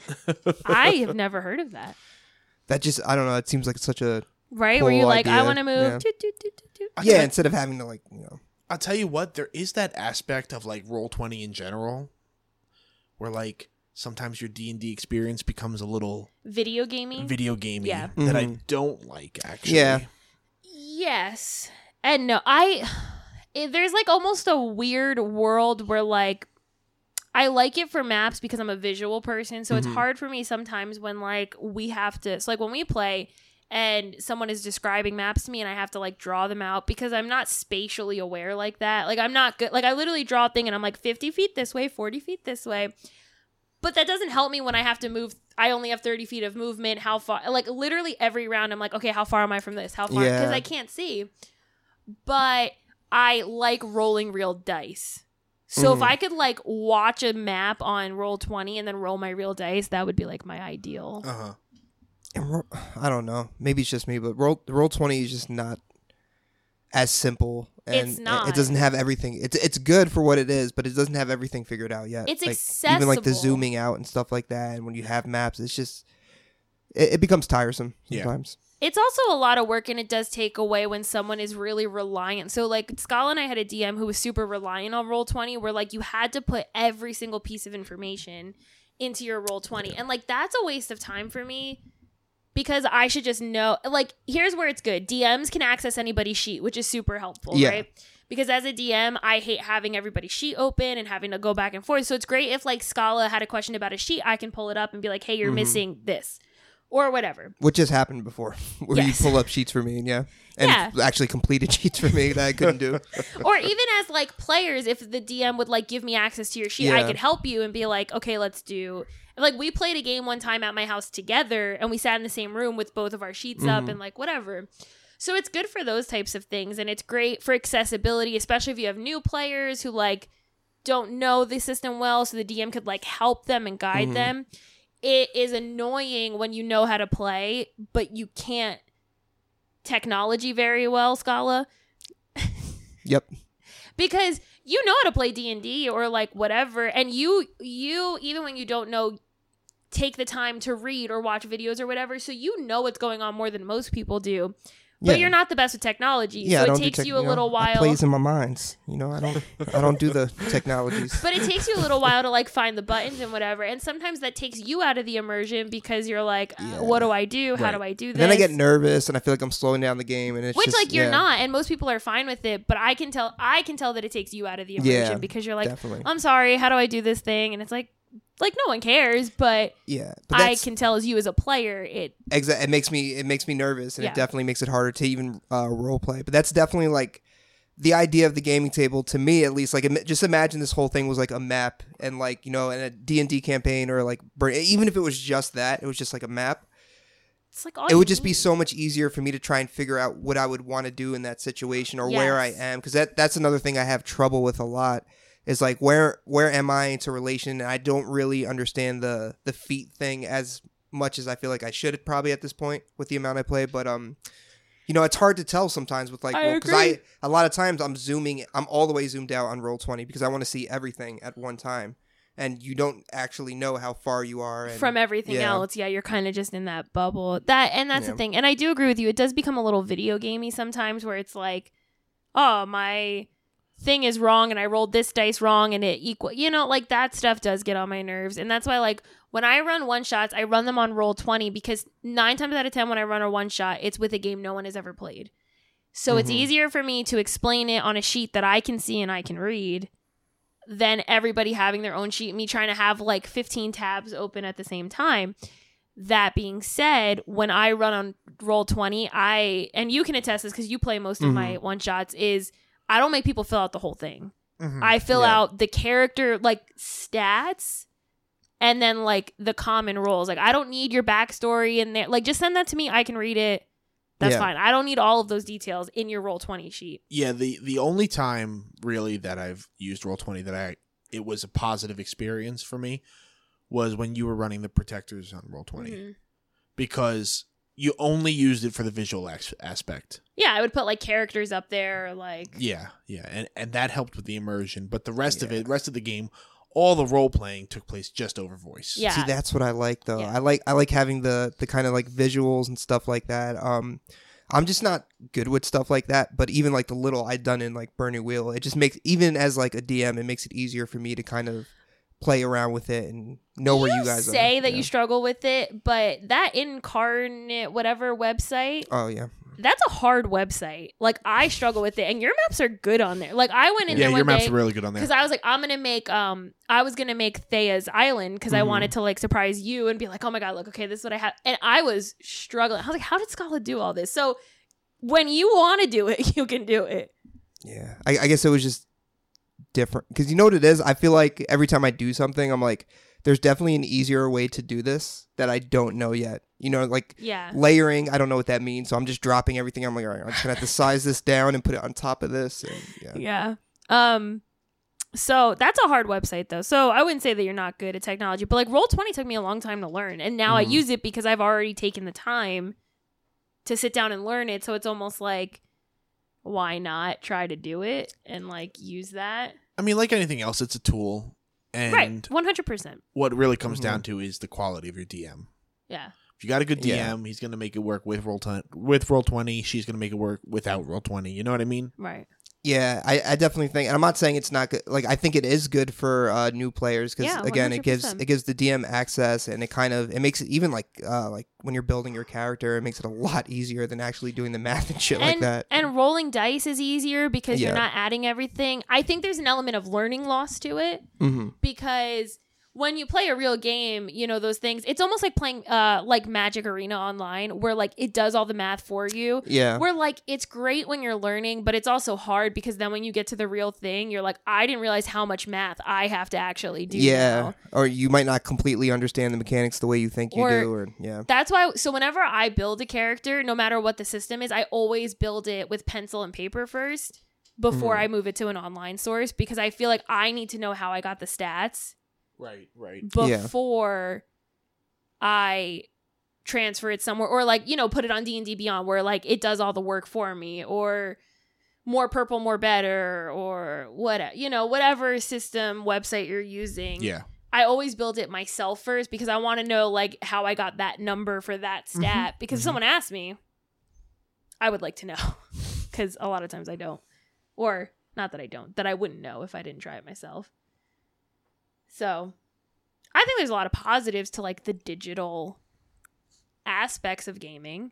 hmm Well, I mean, we play D and D and other pretty much exclusively over Discord now. Well, yeah, especially now with quarantine. I mean, Burning Wheel is really the only thing I play in person. Yeah, Yeah. besides Burning Wheel. Yeah. Um trying to think, yeah. But there, you know what it is though. There's a different element of playing around a table that you miss, even when you play on Discord, even when you don't use any technology, like uh, minus Discord. Like we play a game where we only play with like Discord is the only technology. Every everything is theater of Yeah, the like mind. you're rolling your own dice. rolling our own and type of dice, thing. pen and paper, oh, the whole thing. But the DM is so good that well, like he's yeah, he's amazing. It doesn't matter. Ian. You you Ian the rocket scientist. yes, Yeah, Ian the Ian. rocket scientist is is you just you don't need anything else. Theater of the mind is 100% sufficient like, because you you Yeah. see it. You play it and you see it. And it would be amazing to sit around a table with that group of people and be able to play and like Yeah, see yeah. everybody. And you know, we've been together for almost well, I've been in the group for three years now. Three years next month. So like I've really grown as a role player with that it is my first d&d group and i'm still with like so it's really like you know special to me. But there is something still lost that's different than like when we sit around and play burning wheel because there's almost an element that you miss when you have to explain what you're doing right? Like it's different if i'm sitting there and i like am clearly looking annoyed as thea. I don't have to be like and thea looks super annoyed. Where when i play on tuesday nights i have to be like and vixen rolls her eyes Right, right. you know right, what i mean That is Like, true. You know, I I forget that just because um like with Magic U, like you have to explain a lot, but, But it's don't writing. yeah, it- so and, it's different yeah, but it it's still like it keeps me in it, but I do see how like it's a little more work than I realized than like if, you know, if you're playing D&D in person, you could just visually make those kind of cues and stuff Right, like that without like having to write it out, yeah. Bam, we did that. Like imagine me being like and i go to give you a high five Yeah, like, I, I you're respond with a, a high five. Yeah. right and it's like it's Yeah. fine and it works a lot but i have so specifically just because we're on that ca- like that topic i have a character that's like i don't want to say handsy but is i mean she's a bard so she's way more like She's handsy. Yeah. she's not handsy um but she's really close with one of the characters so a lot of times it's weird for me to be like and I pat Luther on the shoulder and I lean against Luther like it you know like Yeah, it it's just takes away like from it the takes character you out too. a little bit Yeah. um because also I think I don't like to think that I'm awkward but I know that there is this sort of like awkward element of like trying to say something without it sounding super weird when you don't know these people you know what I mean Yeah. like so I think there's something lost when you can't just be like it's okay it, like, you know what I Yeah. mean like there's almost there's almost something to be said when you don't say anything. Yeah. like when you just have like an action or an interaction. Um and it doesn't bother me with npcs because more than likely if i had a dm in front of me i wouldn't be like nice to meet you johnny like you know? So that's fine but i think that's the only thing that i miss when i sit when i don't sit around a table is like that interactive element yeah, is the and way it's just it's a lot of fun. You know, you get some drinks, you're, you're hanging around the table, like it's you know. and there's some raw emotion i've like cried like twice when we've played burning wheel i think Oh yeah. And like I haven't cried, cried. Yeah, yeah. But it like it'll come. Like when when I read Well, I Thea's mean, letter, some of I those. teared I'm about to say some of those beats in that story were pretty. Some of your freaking stuff has made me cry. Like Yeah. I've legitimately gotten teared up during the games, and there's just an element of that that's so raw when you're like around other people. Mhm. Because crying, I cry by myself a lot. Like when we play, we play D and D on Tuesdays. I have teared up many. Like I have Did you tear up cried. yesterday? No, No, nothing got you yesterday. no. Last week, I know you had some with. Uh, when we played my our first campaign when Fundir died, I cry, like cry cried. yeah, I remember that. Um so like I've cried during games, but it's almost different when you're by yourself and you're crying. Yeah. It's like really vulnerable when you're like around a table or, you know, we sit in a straight line. Uh, when you're around a table and you start crying because then you know it's like real raw emotion that you can't even like Yeah. Hold back. it's kind of it's weird to an extent too because like even even me um like as the DM with like the even the scene with uh Mitch and you know like getting the sword and all that stuff it was like I was like oh my god I'm like I knew about most of this happening like why am I getting so like emotional but it's just the give and take was so Yeah. good though, like between both of you. that oh was a my great God. session. We got to get that one up there. yeah but the um yeah so the emotion sitting around a table is really different Mhm. and and and vulnerable it's hard to be like that it's hard to be that like open around people and it's different when it's your friends like i don't care when i'm with you guys I think it's Mhm. easier to RP too. You know what I mean? Mm-hmm. Yeah, I think it's easier to RP when you can see somebody. because you're you're acting when you're RPing really, and it's you have something to bounce off of. Yeah, yeah. Oh man, I just want to play D and D now. Well, anything. I don't really Yeah. care what it is. I don't care which game. I just want to play a game. You just want to role play. Just want to role play yes. In the Um, theater. Well, I thought about something in the car. I wanted to ask you guys. Oh, do you think it is it possible to have like an entire like D and D campaign or any role playing system for that aspect without any combat at all? I think so. Yeah. Yes. Yeah. I think it's possible, not probable. Okay. And I don't I think it's a player thing. I don't think it's a DM thing. I think as a mm-hmm. DM you 100% could write a story that But the has pl- getting the players into it. getting the players to nine like I would say on average there is a player with some sort of violent background. Now whether that's noble or not noble, like whether it's a paladin or a fighter in the army or a monk, there's some level of combat tied Yeah. into those stories. I think if you wanted to run a game with no combat, I think it. Uh, but like, take our Burning Wheel game. We said it's going to be political intrigue, and what happened? Yeah. I pulled a knife on somebody. Like, Yeah. I mean, now granted, I wouldn't call what you have combat because a lot of it was like trial, like Yeah. Yeah. protecting things. But like, just take for example, you know, we won't get into detail, but the thing that happened to Thea was not. It was circumstantial, and I chose as as a player, I mm-hmm. chose to turn it violent. You know what I'm saying? I Yeah. think it's hard to 100% run a game where you as the DM don't put the players in a situation where they 100% will never have the option of violence. I think that there will always be that option and when things look bad or when they go against their certain moral ethics, I Mhm. think it turns violent. So, I don't know. I don't the answer is yes, I think you can. I I personally don't think It it's would just be like. probable. Yeah. It'd be extremely difficult. Yeah, I Or- think if you ran a campaign where everybody played like a noble, Yeah, I thought about the same thing with like puzzles. I'm not good at puzzles, but I know a lot of people have like uh like puzzles within D and D games and stuff like that that Yeah. like the players have to play. I'm terrible with puzzles, so I don't. Even think I I'd be able love to do it. puzzles. I think Yeah, I don't. I think Burning Wheel is a good example of like I think that in Burning Wheel we could have had all the combat that we've had without rolling dice. What do you mean? I think that like if we just I'm thinking of some of the battles we had in, in like the recent session Mhm. where like if I just said I do this and then you just said you do this and we just like we could have just played it off each other. Oh yeah, I see what you're saying. I, I don't Oh, I mean, you could Yeah. have, yeah, but that doesn't solve the issue of is there like that's still a campaign with violence in it, Oh, with violence. yeah. or I yeah, don't want to yeah. use the word vi- with fight with yeah, combat. with like combat. Yeah, combat still exists. I thought you meant mechanically like could you no, no, get no. away with But it? like with the dice or without the dice, that's still an aspect. Combat is in Levi's character. Right. You literally have it written as one of your beliefs. So like that's where I was saying it it kind of comes down to the players. Now, and as a DM, but say you as a DM said I don't want to run any combat. yeah, There's an element that you control, but the other element is none of us can write characters that have combat backgrounds. And what are the odds that if you played an entire campaign start to finish, that no one would ever get into a scrap ever? yeah. So I, I just don't like the minimalist idea. Like I don't like built-in combat as much as that I can player-driven combat.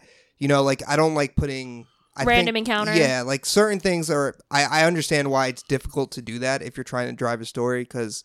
I mean, I had like the trials and all that stuff, or you know, because that was an important part. Yeah. But um, to me, it's just I I don't like the idea of like, all right, you guys have to go through this hallway, and in this hallway, there's gonna be four people you have to defeat, or you can't go past. Like, you don't. progress I in the don't story. like that either. Man, Yeah, you would enjoy our Tuesday game. It's really it's really combat heavy like that. No, no, No, no, no, you, no. you would oh, enjoy you it. would okay. no. It's only Yeah. combat heavy when we're dumb and we go into combat. Like But see that Like I any combat that that's we kind that of- we get into is something that we know and we're, we're choosing to. and a lot Yeah. of times when Or it's bad combat, it's like something because we've left our guard fucked down. up. Yeah. Yeah. It's a like, consequence, exactly. It's, kind never of, yeah. like like if we set up all the right precautions, like we're like, okay, we're traveling for four days, we set up all the right precautions, we do this, we do that. He doesn't roll on a random encounter table, but like Yeah. he'll ask questions to be like, okay, but did you guys pack this? Who bought this? Who did this? And then if we forget one of those things, we have a consequence. hmm But if we make sure to be like, oh, I'm casting this at night, I do this at night, I set this up at night, then it's like, okay, well, obviously you would be fine. See that I like. I like the idea of like I want to get better at that. Like kind of being like they didn't kind of say they did this or Right. like you know they didn't take this new account so like throw something in there that would kind exactly that to be yeah. like and i'll also like to teach you a lesson a little bit to be like okay remember Mm-hmm. this is the easy part of the campaign. So when you go do this big thing remember this scenario. Yeah.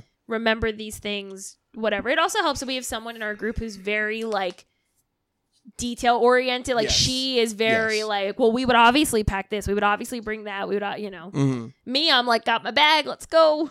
Hit the road. Got my loot my lyre. We'll figure it out. Guys put me on that horse i'm riding on Give me that apple cart over there. i made it work You did.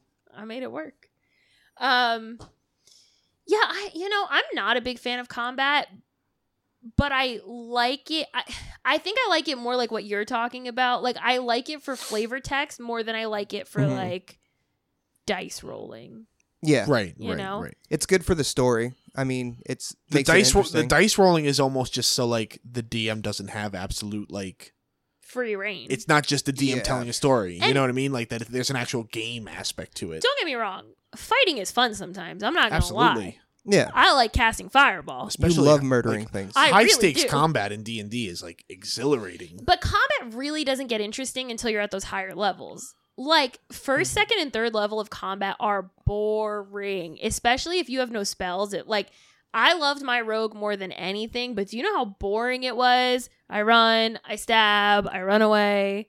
It's just like well, it's it's Yeah. boring if like like the boring aspect of it is like you don't have high modifiers, so like you're missing a lot. And But that's what like I that. mean. But also, like, you don't have any of the fancy footwork stuff that you get. Like, literally, as a rogue, you get sneak attack. But do you know what you need to get sneak attack? You need advantage, or you need someone to be within five feet. So it's like there's stipulations built in that are hard. And I'm not saying w- not without reason. At first level, you shouldn't have it super easy. But like, yeah, it kind of makes it boring when all you do is combat at first level. and that's the other And thing though. It's like, what are you what are you fighting? Because the DM can't give you anything Right, relevant fighting, to like, fight. You're fighting like, oh, there's a swarm of bats. giant That's- rats. Yeah, exactly. Yeah, exactly. Exactly. Um, so you know, I think combat is enjoyable at higher levels, especially if you have people who are good at running combat. Mhm. I know that I'm not. Like I know that that's somewhere that I struggle with is I put a lot of attention into like the role play story aspect that when I get to the combat I'm almost like okay, I rolled a 20. What did you like you know, like I try really hard at the beginning to be like, and you do this, and then you miss, and then the dragon moves out of the way. But there's Yeah. only so much flavor text I got because I'm not super versed in medieval combat. You know what I mean? Yeah. And then especially when you try to ask the like the PCs, you try to be like, okay, well, what what does your fireball look like? What does it look like when you cast a spell? And like someone's like, and listen, I am also I also do this, but it's like, oh, my shatter is pink and it's like this, and it's like, okay, that's not much to work with. And like, don't get me wrong, I do it too. Mm, But like, there's only so much flavor text you can do with combat that yeah, especially on the fly. Like if it's something that's oh not. my yeah. god. It's really bad when you. It's not really. It feels bad when you're not prepared for the flavor text. Like you feel like you're not contributing. Like usually I'm good at flavor text, but one time like I cast healing word, and somebody was like, "Oh, what's the healing word?" Definitely Denise. Yeah, it was. But you know, and like I just couldn't think of anything, and I was like, "Damn!" I just like I felt like I just like took everything and everybody out of the game because I couldn't come up with a word for my healing word. Like, So The word is heal. the word is don't die, bitch. Go. Um you know, on that topic, how in depth do you guys get with like preparations of your games? And whether that's running or playing, like what are some things that you've done that have really been like kind of ridiculously in depth prepped for or do you not? I find my character as I play. It's really it must be it must be so annoying for my DMs, and I know it is. I'm sorry, Ian, but like I usually don't even have a backstory until like I've played the character and kind of like got a feel for. For I have an idea of what I want the backstory to be, so I let that inform like the personality, you know, that I give the character for the Uh-huh. first couple sessions. But like, unless it's like a joke backstory or something like that, which I've done. But like, if I'm trying to come up with a real like character that I want to play, that I want to enjoy, that I want to get some depth out of, I usually don't know what the backstory is until I've played it for a few weeks. Mhm. you know, I feel like as a player, I need to play the same way as Mitch because even in our like Fallout campaign, like I had a, you know, we had a backstory, all We that did. stuff, but I felt like you know, like some, um, some sessions, like I'd forget like my character's personality or like you know, I'm like, oh wait, no, I'm supposed to be, I'm supposed to do this every time something like this happens. I'd forget it a lot, so my character would kind of change. So the backstory really didn't matter. The only part that stuck was that Allie was my sister and, And she was you- smarter than me. And you know? fucked up all of our and plans. I fucked everything up. And I probably would have done that anyway, even if it wasn't in my backstory. Oh, we had good characters. Yeah. But what's like the most okay? So what is the most prepped you've been? Like what have you done to go in depth for any sort of I imagine yours is Burning Wheel. But yeah, it would definitely be Burning Wheel. Um, like scene wise or like yeah, just like thing. what is something that you've done or that you do or that you plan to do that has been because you guys know I'm extra. So like I know that I do a lot of extra things, Yeah. but like what have you done that you've either been like super proud of or like something that you're like I always take time to do this that like, I don't know, just any of it. Okay. Um, well, I definitely think as far as like uh like planning in advance, I have a lot of things down the line that I don't even know if it'll ever come into fruition in the game. Like there's groups of people in New Sorvia that like you guys don't know exist yet or anything like that that already like they're more fleshed out than some of the NPCs I have in the game. Um, but outside of that, I mean the like I wrote the the Norlo speech for like his like prison trial or something like that, and that that took me like a long time, and I was really nervous doing it, and I almost didn't do it at all, honestly. Um, but yeah, like stuff like that, uh, coming up with like the um the Feast for Dragons and like Your where I kind of wanted it to go. That's kind of yeah, and the other thing was like the maps for me. That that took a lot of time I to plug told you that shit was hard. I could tell you put a lot of work into those. Yeah, but um, I honestly I try to focus more on having kind of set dialogue. Like I don't think about how conversations are gonna go because I don't Mhm. know like how those conversations go with your uh, your players and everything. Um, but I try and have something that you know that the NPC will say or something and things like that. Um, yeah, so it would probably be the speech. I mean, the the oracle scene and kind of having like the Oh. rhyme scheme stuff like that. That, That was, was probably cool. one of those two. So speeches. That's good. Yeah, those that's are a big hard. one. Yeah, because I, I'm I again I don't have a great memory, so it takes me a long time to actually like memorize something, and then to do it in an accent, it's it's rough. I think it'll be a lot easier with us not filming now too, because the other podcast. yeah, because I could read it and it'll have the same effect on the people watching. Yeah. But I do get nervous with like you know like oh, I'm gonna have to pull out my phone and like read this, and you know I'm fucking Man. sweating while I'm doing it. You're good at it though. I like the speeches. I respect that. I um I do a lot. I have so for my bard, I have songs. I have a playlist that I send to my DM.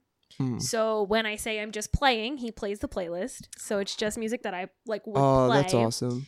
Um, I have recorded songs on YouTube specifically for events. So when they happen, uh, I can play them over Discord and I don't have to sing them. Upcoming on Tuesday, Yeah. Awesome. we have a Um, funeral for a PC character, and I know Allie's I- recorded a song for it. well, I've had the song for weeks because I didn't know when we would get to the funeral, so I've had the song ready. Um, the first time I played this character, we opened the campaign with a song that I wrote and sang. I remember that. I remember that. That was the Yeah. first that's a big one. That's Yeah. literally how the game started. It was like the DM described the tavern, and he was like, "And tonight playing is Vixen Thornwood," and I literally started the campaign with a song. Oh man, that would have made me It so was- nervous. And like you know, I don't get nervous. I was so nervous. I was like, I literally had to take my headphones off because I didn't want to hear any of them. Mhm. Like, Like what, I mean, they were all super, Yeah. super supportive. Don't get me wrong. Everybody was like, "Oh my god, that's so awesome!" Blah blah blah. Um, I told you guys today that I want to start a character journal. Yes, yes. um that I'm excited about. I want to do so I saw people doing these like anime journals hmm where like they like uh, you guys know I've been watching a lot of like My Hero and stuff like that. And it was one of the videos that got recommended, so I was like, "Oh, whatever." And I was at work um doing the schedule and I just needed something in the background. And they basically the anime journals like they take pictures from the anime and then they write like their favorite quotes and their favorite things. And I was like, man, how cool would it be if I took like character art and then I just wrote like the backstory on one page and then like favorite memories that happened or like even quotes that I've said that mm. have been like super about or I don't know, something like that.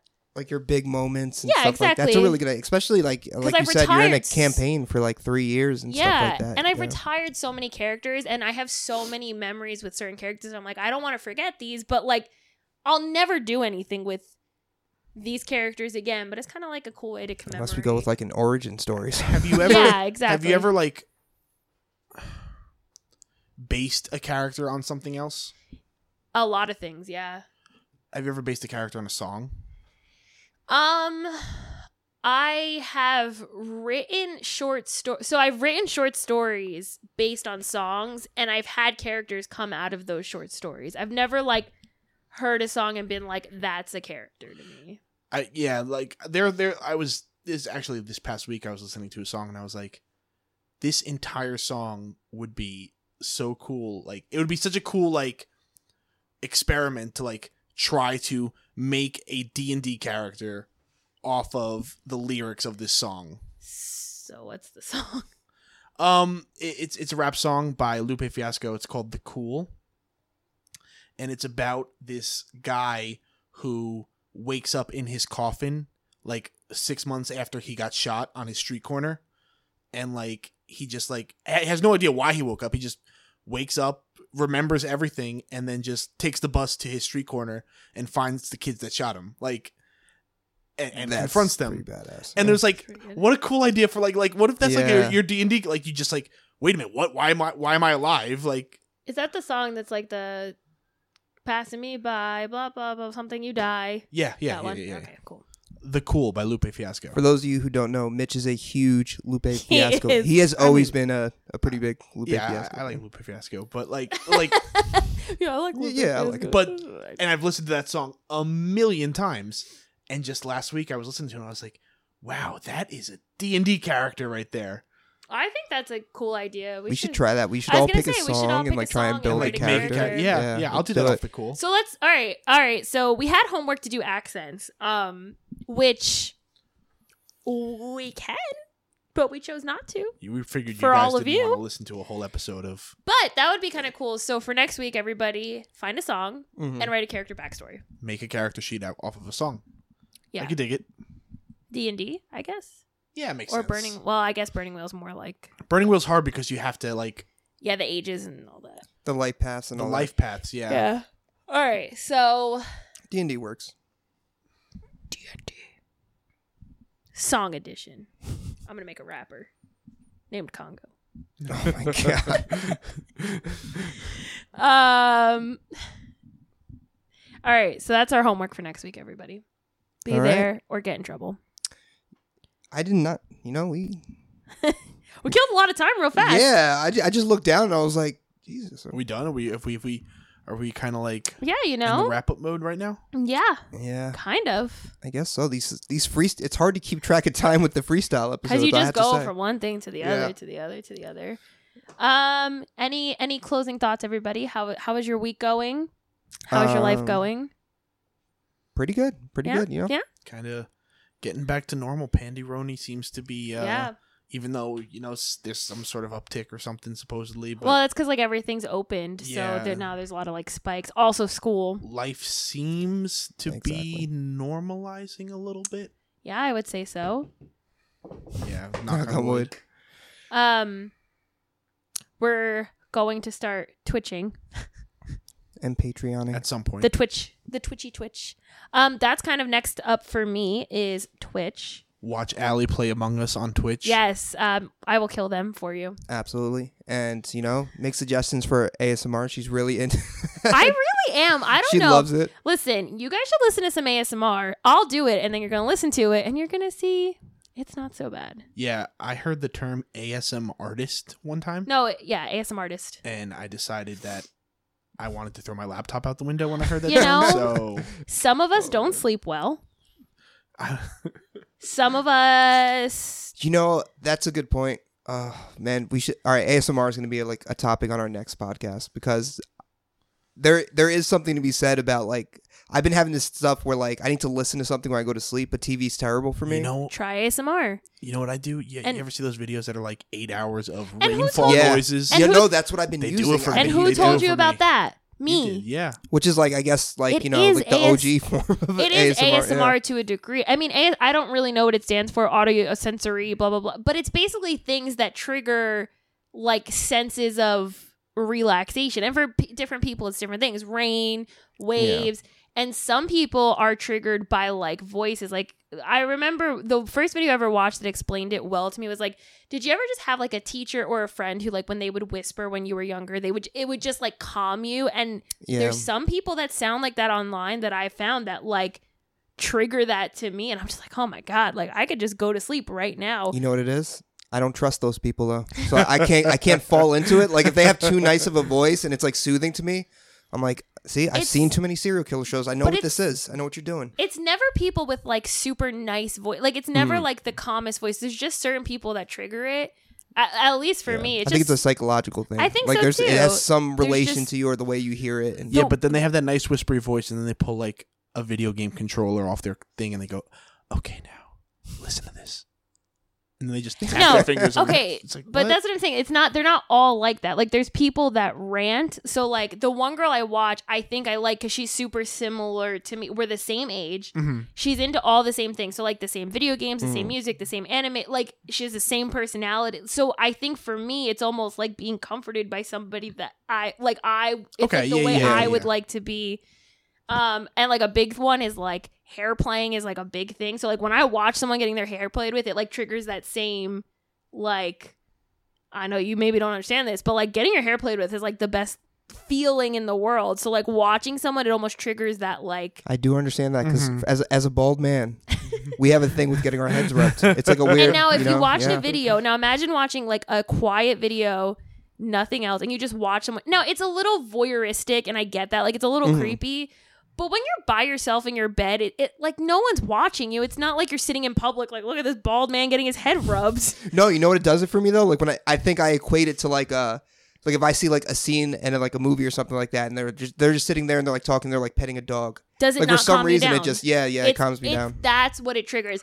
I also find it weird when they're like on a video game controller and they're like, like that's weird to me. But like wood sounds are really nice to me. Like when people are like, Dice I could see too. And, Yeah, like anything cards that makes cards that, opening like- because I like the feeling of and we like see- that yeah, sound, and you like the the like crinkle and yeah. exactly. So anything, I think some of them get crazy because there's a lot of ASM artists that like try different things because they're like, let me do this crazy. Let me eat this trying bag of. Cheetos. Yeah. now that's Yeah. mukbanging. oh god, Oh, that's- now let's not get That's- into Okay. That's different though. Eating on and that's where the differences come in is like eating on camera is a different thing than ASMR, which can trigger the same Mm. emotions. Like some people are into that. But that's like a subset culture. like, That's a different culture entirely. Like that that's a different thing we can get into. But anyway, ASMR I'm really into and I used to be one of those people that was like, "Oh my god, that's super weird." But it damn do I listen to it every single night when I go to bed. Yeah, so like we've established that I scare easy. so she's got this on her phone, it playing out loud, and I'm like getting up at like five o'clock in the morning to pee or something like that, and I'm like I wake up and, and all and all I hear is this from the other end of the bed. My wife is sleeping, but the voice is whispered but loud and kind of aggressive. I'm like, what the fuck's going on? Who's in my room? oh my god, that that does seem like it could be kind of kind of And creepy. it is. Uh, yeah. listen, there's times I've woken up and it's not okay. Like Yeah. I, I've also delved into. I've delved into the weird world of ASMR. Um, you know, so we might have woken up to like Bakugo talking to me in the middle of the night, but that's neither here nor there. Might have. You know, I know. I've woken up to it. um, but overall, I mean, there's some cool ASMR artists. Gibi ASMR. She's also like a nerd and like does all the cool like nerd stuff, D and D stuff. So like Mm. whatever, she's about it, you know. Um, she also dressed up as Bakugo, but again, neither here nor there. It's just Um, foreshadowing for everything Allie's gonna do. We know that. So Um, she's I- my idol. I think that at the beginning I kind of gave ASMR. Uh, I didn't give it a chance because of the whole like I might have associated it with mukbanging thing. Yeah, and it's a Same, little and it's a little voyeuristic. I won't even like take that away from you, but the idea of when you watch it by yourself, a lot of them are called like personal attention, and I think that's the thing that gets people is like it's focused on you and there's a lot of things that are like focused on you as like an individual and then you just find the videos that work for you. There's a lot that I don't watch. Like I don't like scratching or like brushing of microphones. That's annoying to me. I like tapping and I like this one girl particularly. I like her voice. Like that's all Yeah. I listen to. I don't listen to like everything in the universe. I, most of the time I like when people don't talk and they just tap on like a keyboard Yeah. or like a box or like wood. Wood is chef's kiss. Chef's kiss. Okay, now we're gonna tap on some wood. so look forward to my ASM. Oh damn, we don't have the dice back out. I was gonna be like, Um. So yeah, coming soon. My ASMR, maybe. Uh, you know, a few times I've almost filmed it this week because I've been up till five a.m. So I'm like, maybe I'll do that in the middle of the night one night. Just film some ASMR, see how it goes. I'll do like a little Instagram live of it. yes, yeah, it, just do to it. Just to see. So ASMR coming soon. Twitch coming soon, where we are gonna play Among Us. we're gonna Patreon coming soon. We're gonna get Go- Ghost Unit 25 to play with us. yep. Um, and um, Patreon coming. an soon. event coming soon. Uh, thanks to our Yes, thank producer you, Joe bringing Joe. that up. It's a great idea. We definitely want to um look into that. We're going to discuss that more. And over the next few weeks. So please, we'll we'll be posting some stuff on Instagram, Twitter, get some feedback, some ideas. Um, have a whole fucking Halloween party. Murder mystery honestly, party. at this point, it might just be like a spooky Halloween event, which would be kind of fun. if we get it done by that time, yeah. D and D one shot. yeah. Right. I mean, listen, we can get the game together. Can we get the venue and everything on board? Yeah, and get is- organized. Yeah, and, and get you guys. you know, there. you're like one of two people in your building, so getting the time off. no, I'm one of one person. Oh, now you're one. Yeah. Um. So yeah. So you know, we'll get something together. It'll be Yep. super fun. Scala, hit us with that. Social media. Big Deck at Big Deck Energy on YouTube, where you could find a link to our Discord, also on Apple Podcast and SoundCloud. On Twitter, Big Deck Energy underscore, and on Instagram, Big Deck Energy Podcast. You did it. And Thick Boy Mitch at OnlyFans. Thick boy Mitch. And we're gonna end on that note. Good night from Thick Boy Mitch. Good night. Oh, Good night, that is everybody. a clip. I hope oh, you know that. Oh, God.